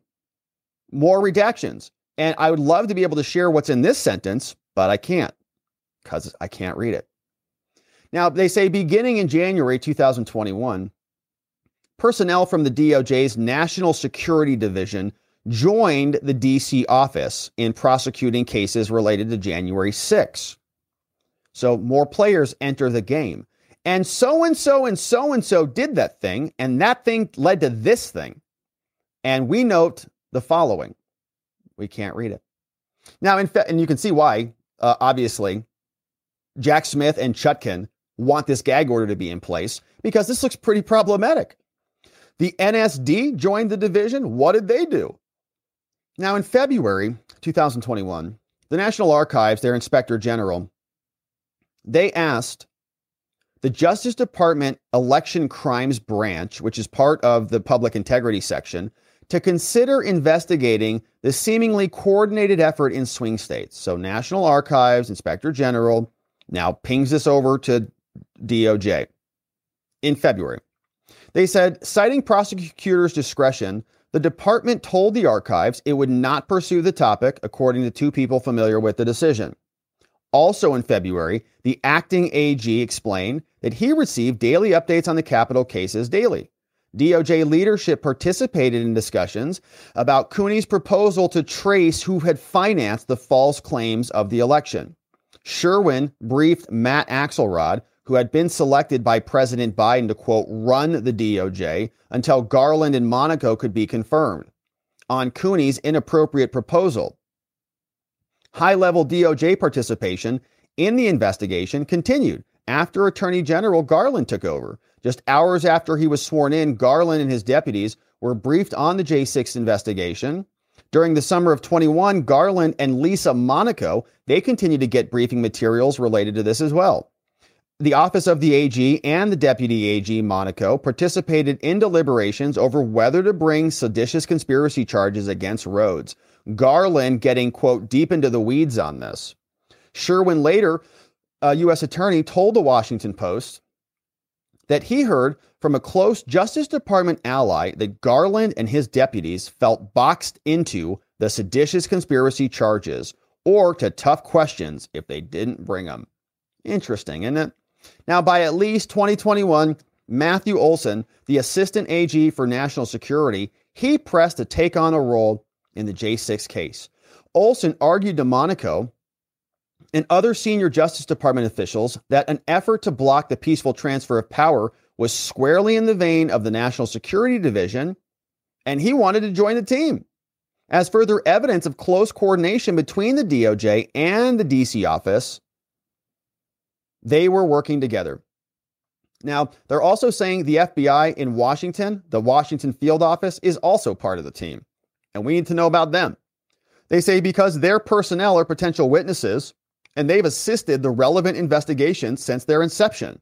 FBI was involved. On January 2nd, this agent did that horrific thing, and this piece of garbage did that thing. By at least January 3rd, these losers all did this thing. Can't read what it is. Now, in late 2021, Mike D'Antuono, the assistant director in charge of the FBI Washington, he gave Windom full access, he's a U.S. prosecutor, to the FBI's, quote, trove of evidence about the Oath Keeper and Proud Boy extremists involved in the riots. In April 2022, the FBI opened a formal investigation in targeting President Trump, and apparently without acknowledging in internal files that the agents were targeting Trump.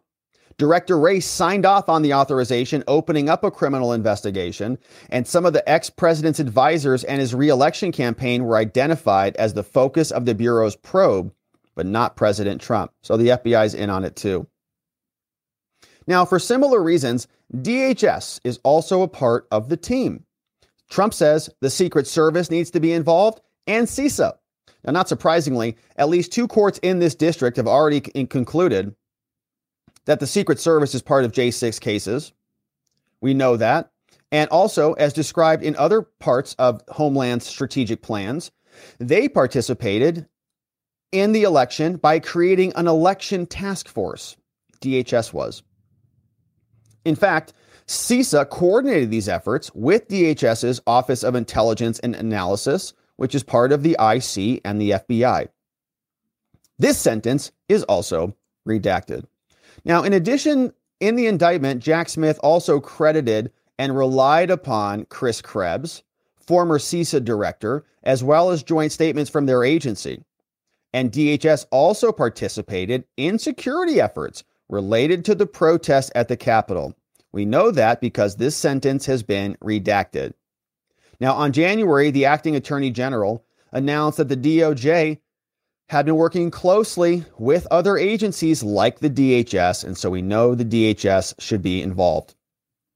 They talk about the DoD, say that components of the DoD were also part of Jack Smith's team. This is the entire deep state being listed here. On January 6, Capitol Police and Metro Police pleaded with DoD officials for immediate assistance. According to Mark Milley, Trump had previously directed acting Secretary of Defense to ensure that there was sufficient National Guard and soldiers there. Milley says it himself that the acting secretary responded, saying, We've got a plan and we've got it covered. But on the afternoon of January 6, the acting secretary approved a request for more assistance, saying that miscommunication and confusion during the preparations, demonstrated by conflicting reports about who authorized the deployment, contributed to the delay. They also want the Office of the DNI, Director of National Intelligence. They say in early January, the Director of National Intelligence, they facilitated a classified briefing with co-conspirator number 4 in the indictment. The prosecution ignored that stuff. But the ODNI assisted in the investigation that led to this case. We discussed this in the classified supplement. We know the CIA is also a part of Jack Smith's team. It's telling us well, they're not going to tell us anything about that one. That is the shortest section in here. For the reasons stated in the classified supplement, the CIA's assistance merits inclusion on the prosecution team. Don't you want to read that one? Ugh. Really want to read that one. What did the CIA do? They say the J6 committee is also closely aligned. During the fall and winter, Timothy Heapy, the lead investigator, was working with the DC team. For example, in November 2021, prosecutors from that office charged Steve Bannon with criminal contempt. In April of 2022, in an apparent effort to conceal the extent of the coordination between the DOJ and the J6 committee, leadership from the DOJ's criminal division and the U.S. Attorney's Office in D.C. sent a letter to Heapy with a broad request for interview transcripts based on self serving leaks from the DOJ that there were subsequently contradicted by the New York Times. They say generally investigators were working on information, but had not been information sharing. They have not been sharing information. So they're like, yes, we have. And they said, we better fix that. So he sends a letter. Can you send us like one of everything? He's like, oh, certainly. Thank you for the official request. Here is one of everything to cover up the fact that they were already sharing everything. Now, at some point, the committee started to engage in negotiation. A deal was obviously struck between the two, but none of that's been disclosed. So we need to see that now. They give us some discussion. They say, this is important. Materials that are in the prosecution's team are a part of the team within their team need to be disclosed to us. The team is not limited to the attorneys who entered their appearances on this case. The office says that they uh, uh, uh, comply with the Justice Manual, but it seems like they're not doing that now. President Trump cannot predict all the different types of discoverable material in those files, but we know that some material exists. For example, Jack Smith's office should not be permitted to present testimony from, quote, senior leaders of the Justice Department without reviewing their electronic communications for materials. Yeah, if their witnesses are senior leaders of the DOJ, well, we need to know what they were saying in their emails so that we can cross examine them and, and, and get to the bottom of who they are as witnesses. The office has accessed hard copy files, storage, in storage at the office of the AG. And because of this material and because it exists, we are entitled to see it. There are also inconsistent statements from Jack Smith's prosecutors in this case and in other cases and we need to get to the bottom of those discrepancies. And finally, because Jack Smith's incorrect theory of Trump's responsibility for the J6 events is materially different from positions in other cases, they say that they can't rely on case file reviews. We need to go deeper. And that Jack Smith has an obligation to give us these materials saying the prosecutor has an affirmative duty to give us these things and that our discovery extends to the January 6 records as well. In November 2021, General Milley told the committee, We have a boatload of documentary stuff, both classified and unclassified. I'll make sure that we get you whatever we have. It's a lot. So General Milley is likely a prosecution witness. He turned over documents to the committee, including classified materials. And so if Milley gave them to Cheney, we want those materials as well. And for the foregoing reasons, they say President Trump respectfully submits that the court should enter an order defining the scope of the prosecution team so that we know what we can go get. If it's just the DOJ and Jack Smith's office, well, we can't really go outside and get anything. In the alternative, they say the court should hold a classified hearing to address this case. Signed by John Lauro and Todd Blanche, filed in Judge Chutkan's courtroom in the January 6 case out of Washington, D.C. So it would be nice to know who the other players are so that you can go and ask for evidence that they might have. But we know what Judge Chutkan is likely to do, which I think will be to deny this or to say that it's not her position, right? It's up to Jack Smith's team to define Jack Smith's team. And if they want to argue over bits and pieces of evidence, she'll deal with that in another motion to compel. We'll see what she does. But of course, Jack Smith will be responding to this, and then Trump will issue a reply, and we'll be here continuing to cover. Now, there is a lot of conversation about this case and other cases. MSNBC's number one show, Inside Jen brought on this guy to talk about the threats of Trump in a second term. And this is what it sounded like. As I just outlined there, I mean, there is a lot to talk about in terms of the threat of a second term. Obviously, there's the threat to democracy, abortion rights, Obamacare. What have you found is the most effective with voters, and what should people expect to be seeing more from from the campaign? Well, first of all, thank you for having me tonight, Jen. It's a pleasure to be here with you. I mean, all of it, really. Uh, I mean, a second Donald Trump term would be disastrous uh, for Americans, particularly uh, Americans of color, um, all over across the, across the board uh, you know, we're going to focus on making sure that we call out these things that he's saying that he would kill. For instance, Obamacare today is just the latest thing on the chopping block. Uh, and it's not really a surprise. There are not many pieces of legislation that actually literally save lives. And the ACA and Obamacare is one of them. Uh, and it's no surprise that, you know, Donald Trump, the so-called architect of the birther movement, uh, is going after the marquee uh, piece of legislation from the first African-American president. Mm. I mean, who does that? This is something that would literally rip away health care from 40 million Americans. Uh, uh, drive up the uninsured rate. Do you think for, that's about Obama more than health care? Yeah, I think I think it's a petty grievance from somebody who is unfit and woefully unqualified to be president of the United States. Um, and it's in stark contrast to what Joe Biden is doing to lower health care costs, cap the cost of prescription drugs, life-saving drugs, uh, and make health care more affordable. And so all this is is somebody that's doubling down and being completely petty and not focused on the real issues that are impacting Americans. And, and that's how they feel, right? So it's everywhere. It's abortion. It's all the issues. And so Trump needs to be taken out. Otherwise, it's a serious threat. And we'll be here continuing to cover this case and more, my friends. We'll see what else Jack Smith says in response to this in Chutkan's courtroom. Thank you for subscribing. Thank you for inviting someone that you know to come out and check our live streams here. We go live daily during the week at 5 p.m. Eastern Time. We'd love to have you here. We'd love to have them here. And we'll look forward to seeing you on the next one. All right, my friends. And we got one final segment left on the day. And this is, again, about the January 6th case. A lot of drops on this one today. And so let's get to it. Judge Chutkan denies Donald Trump's request for a subpoena. And of course, that's no surprise. This was related to the January 6 records that are allegedly missing. We know that Jack Smith and Judge Chutkan don't want Trump talking about much of this case with gag orders and so on, but they also don't want Trump seeing much of the evidence in this case because of protective orders and classified filings that are being filed ex parte and all sorts of wild things happening in this case. But Trump says, all right, if you're not going to give us the materials, can we go get it ourselves?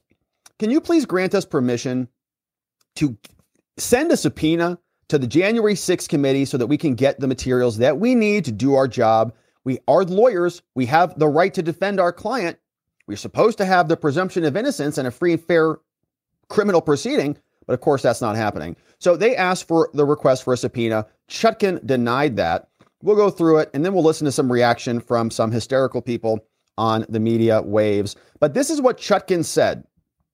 In an opinion and order, seven pager out of the District of Columbia, Trump said, Can we please have subpoenas so that we can go get these records? Jack Smith said, You don't need the subpoenas. Here is Chutkan agreeing with the government. No surprise.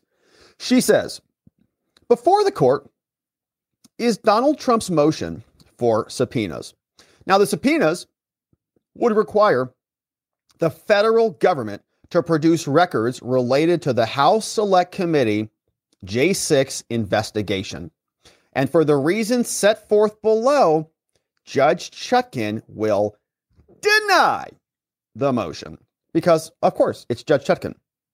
Now, just to be clear about this, Jack Smith had years to investigate this, or let's say the prosecutors who were working on this case had years.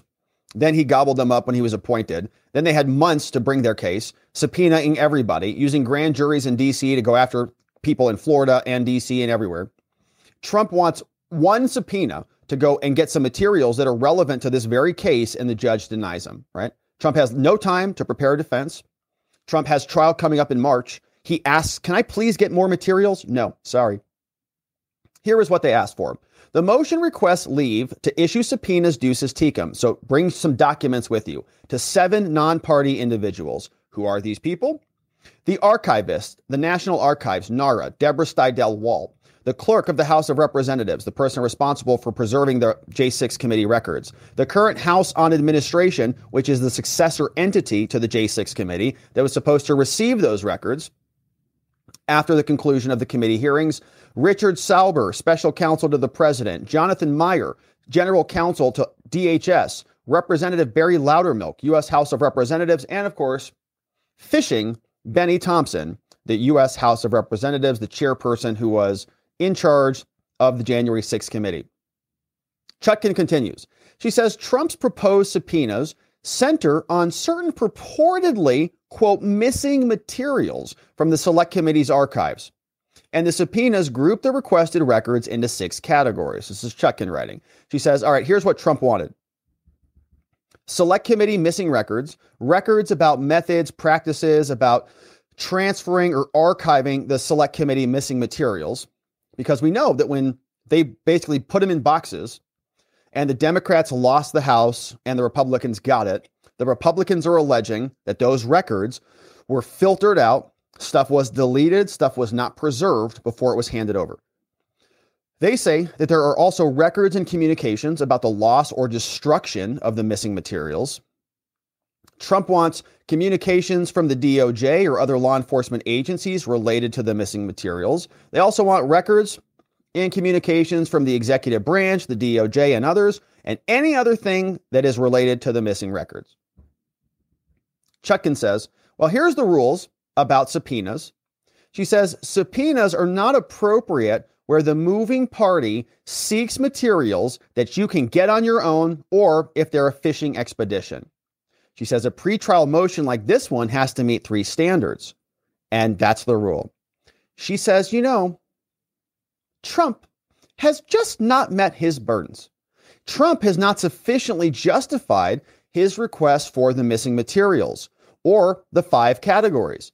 He says, you know, Chutkan writes, Trump's proposed subpoenas, they define, quote, missing materials as certain records and communications that the committee sent to the executive branch because the, the Congress sent stuff over to the White House before they wrapped up, which is wild. And then the White House apparently then transmitted those records to Sauber, the White House counsel.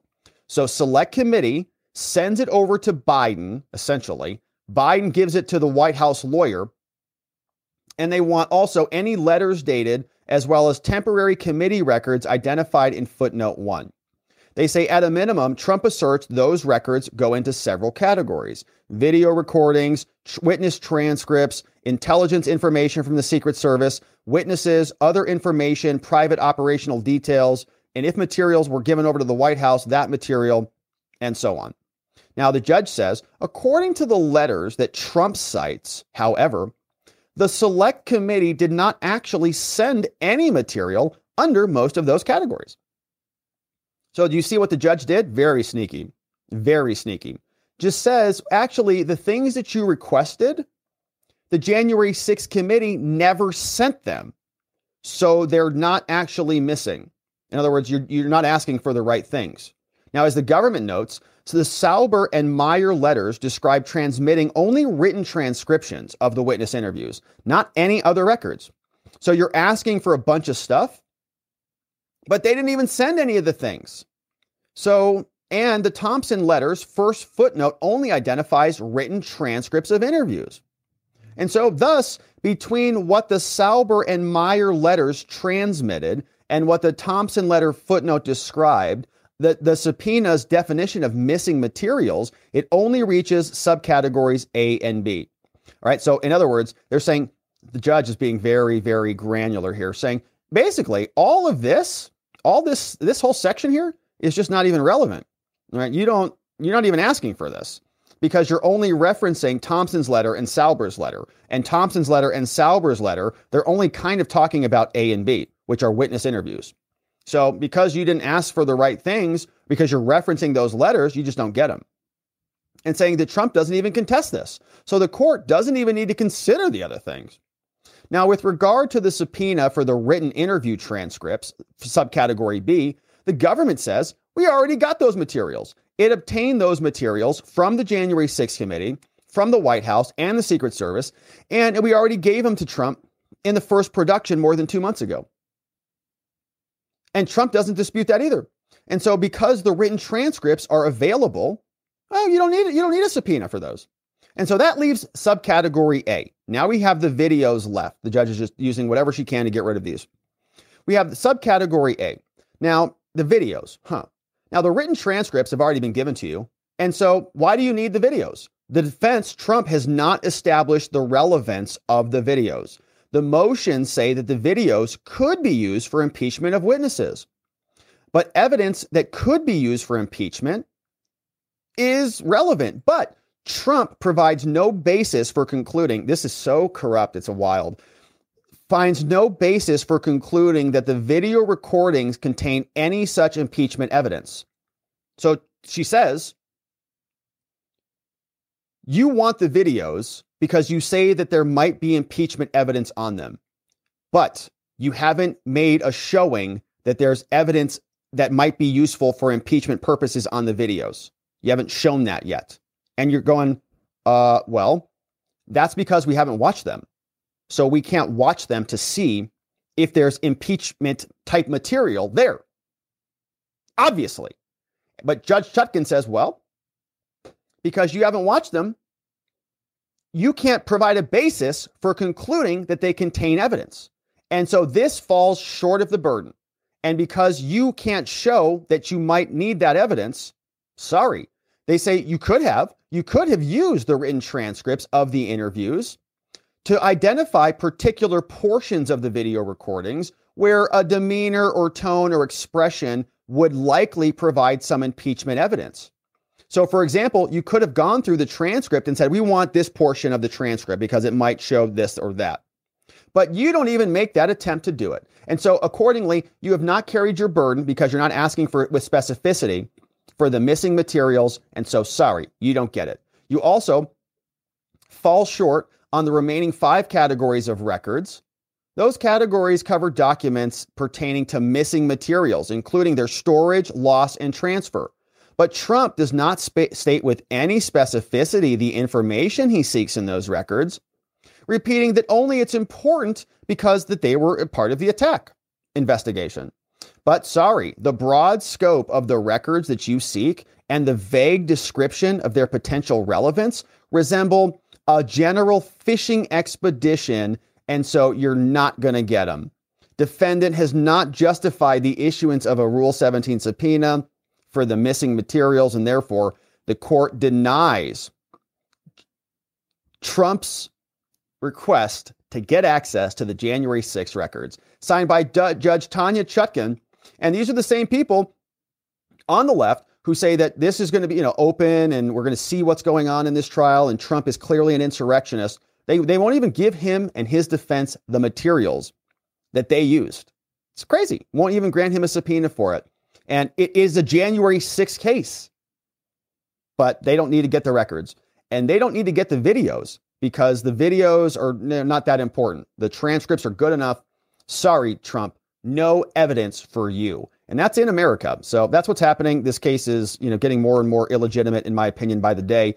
And this is what some of the people are saying that if Trump has the opportunity to get the videos, if he gets the subpoenas, he might be able to use that material to convince Americans like you and me that the DOJ is corrupt. And we're very susceptible to Trump and his language. And we're not that intelligent, so we can't really parse out what's true or not. And so they need to protect us over here on MSNBC. But it's it's important that the American people understand this. This is a very dangerous and precarious time in this country.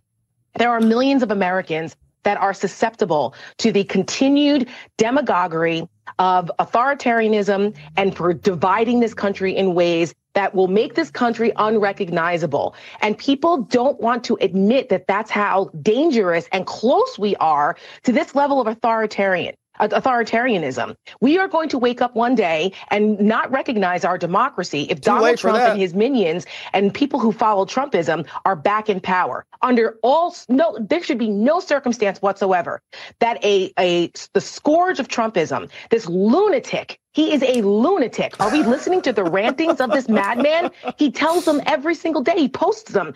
We should be covering this. The American people should be hearing this. And frankly, the media should be pointing out that these are the rantings of an authoritarian lunatic that wants to turn this country into something resembling Nazi Germany in the 30s. Wow. That's the bottom line of it. And MSNBC. our judicial system has now been the, it's the final frontier. It's our last guardrail here to stop him. And the Federalist Society, who has been around. Last guardrail to stop him. You understand? They're going to use the justice system, the law, the prosecutor's office, and the special counsel's office, and the courtroom in Judge Chutkan's, DC to take him out. Listen to them. For decades, this is this is the the, the dog that caught the car they are completely off the rails now in what they were trying to do before. It's not mm-hmm. just oh, you know, conservatives, conservative scholarship. It has turned into authoritarianism and fascism, yeah. and now it needs to be stopped. Yeah, and this is but that, it's, this is that other weird dude from the Lincoln Project that I think had all those problems with uh, some some legal problem with, the, with one of their founders at some point. But okay, so that's that person. This is Marc Elias, who is also somebody who is hitting the panic button a little bit over here.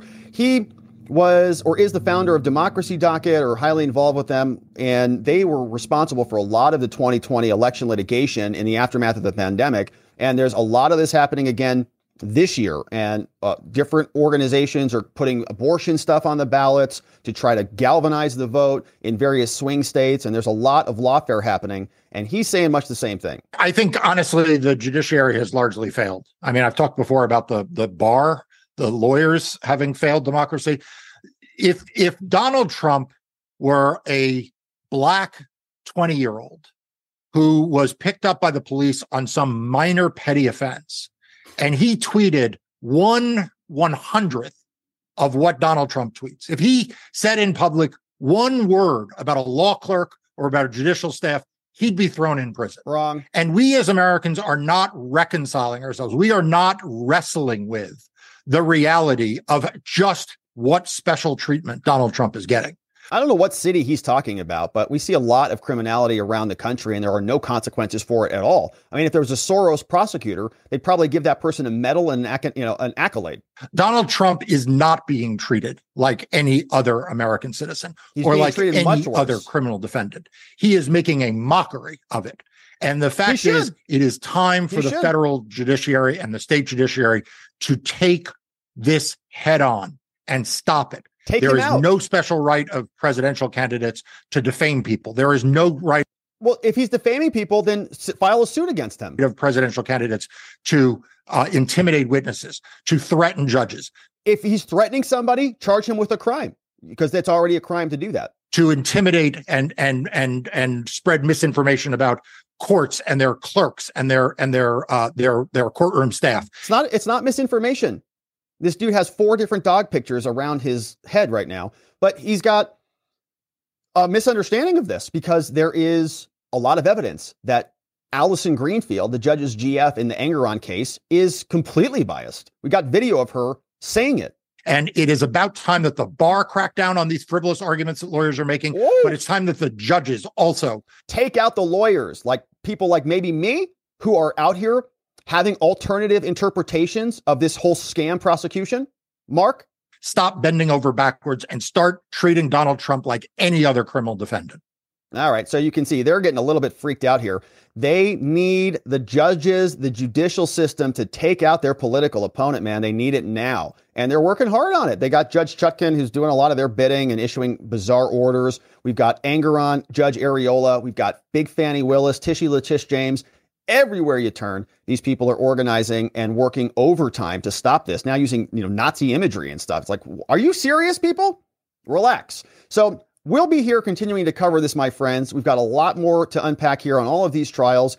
I would love it if you hit that subscribe button and joined us because we're just getting started here. Trials starting next year in all of these cases. And so we'll be here. Thank you for checking out robertgouveia.com, our website. If you want to grab any of the PDFs, that's the website to go to. Also, sign up for our newsletter so you get all of these show reports delivered to your inbox. And we'll look forward to seeing you on the next one. All right, my friends. Now that is it for us. We covered some good ground today. Judge Chutkan denies Trump's request for subpoenas. No surprise there. Trump asking for the definition of Jack Smith's prosecution team. And we also saw Trump's motion to compel went out. And of course, a lot of court filings today, but some good ones. We'll see what Jack Smith says in response to those. That, my friends, is it for us on the day. We will be back here tomorrow to get into it all again, and we hope to see you right back here so that together, with your help, we can shine that big, beautiful spotlight of accountability and transparency down upon our system with the hope of finding justice. Make it a beautiful night, my friends. Sleep very well. I'll see you right back here tomorrow. Bye bye.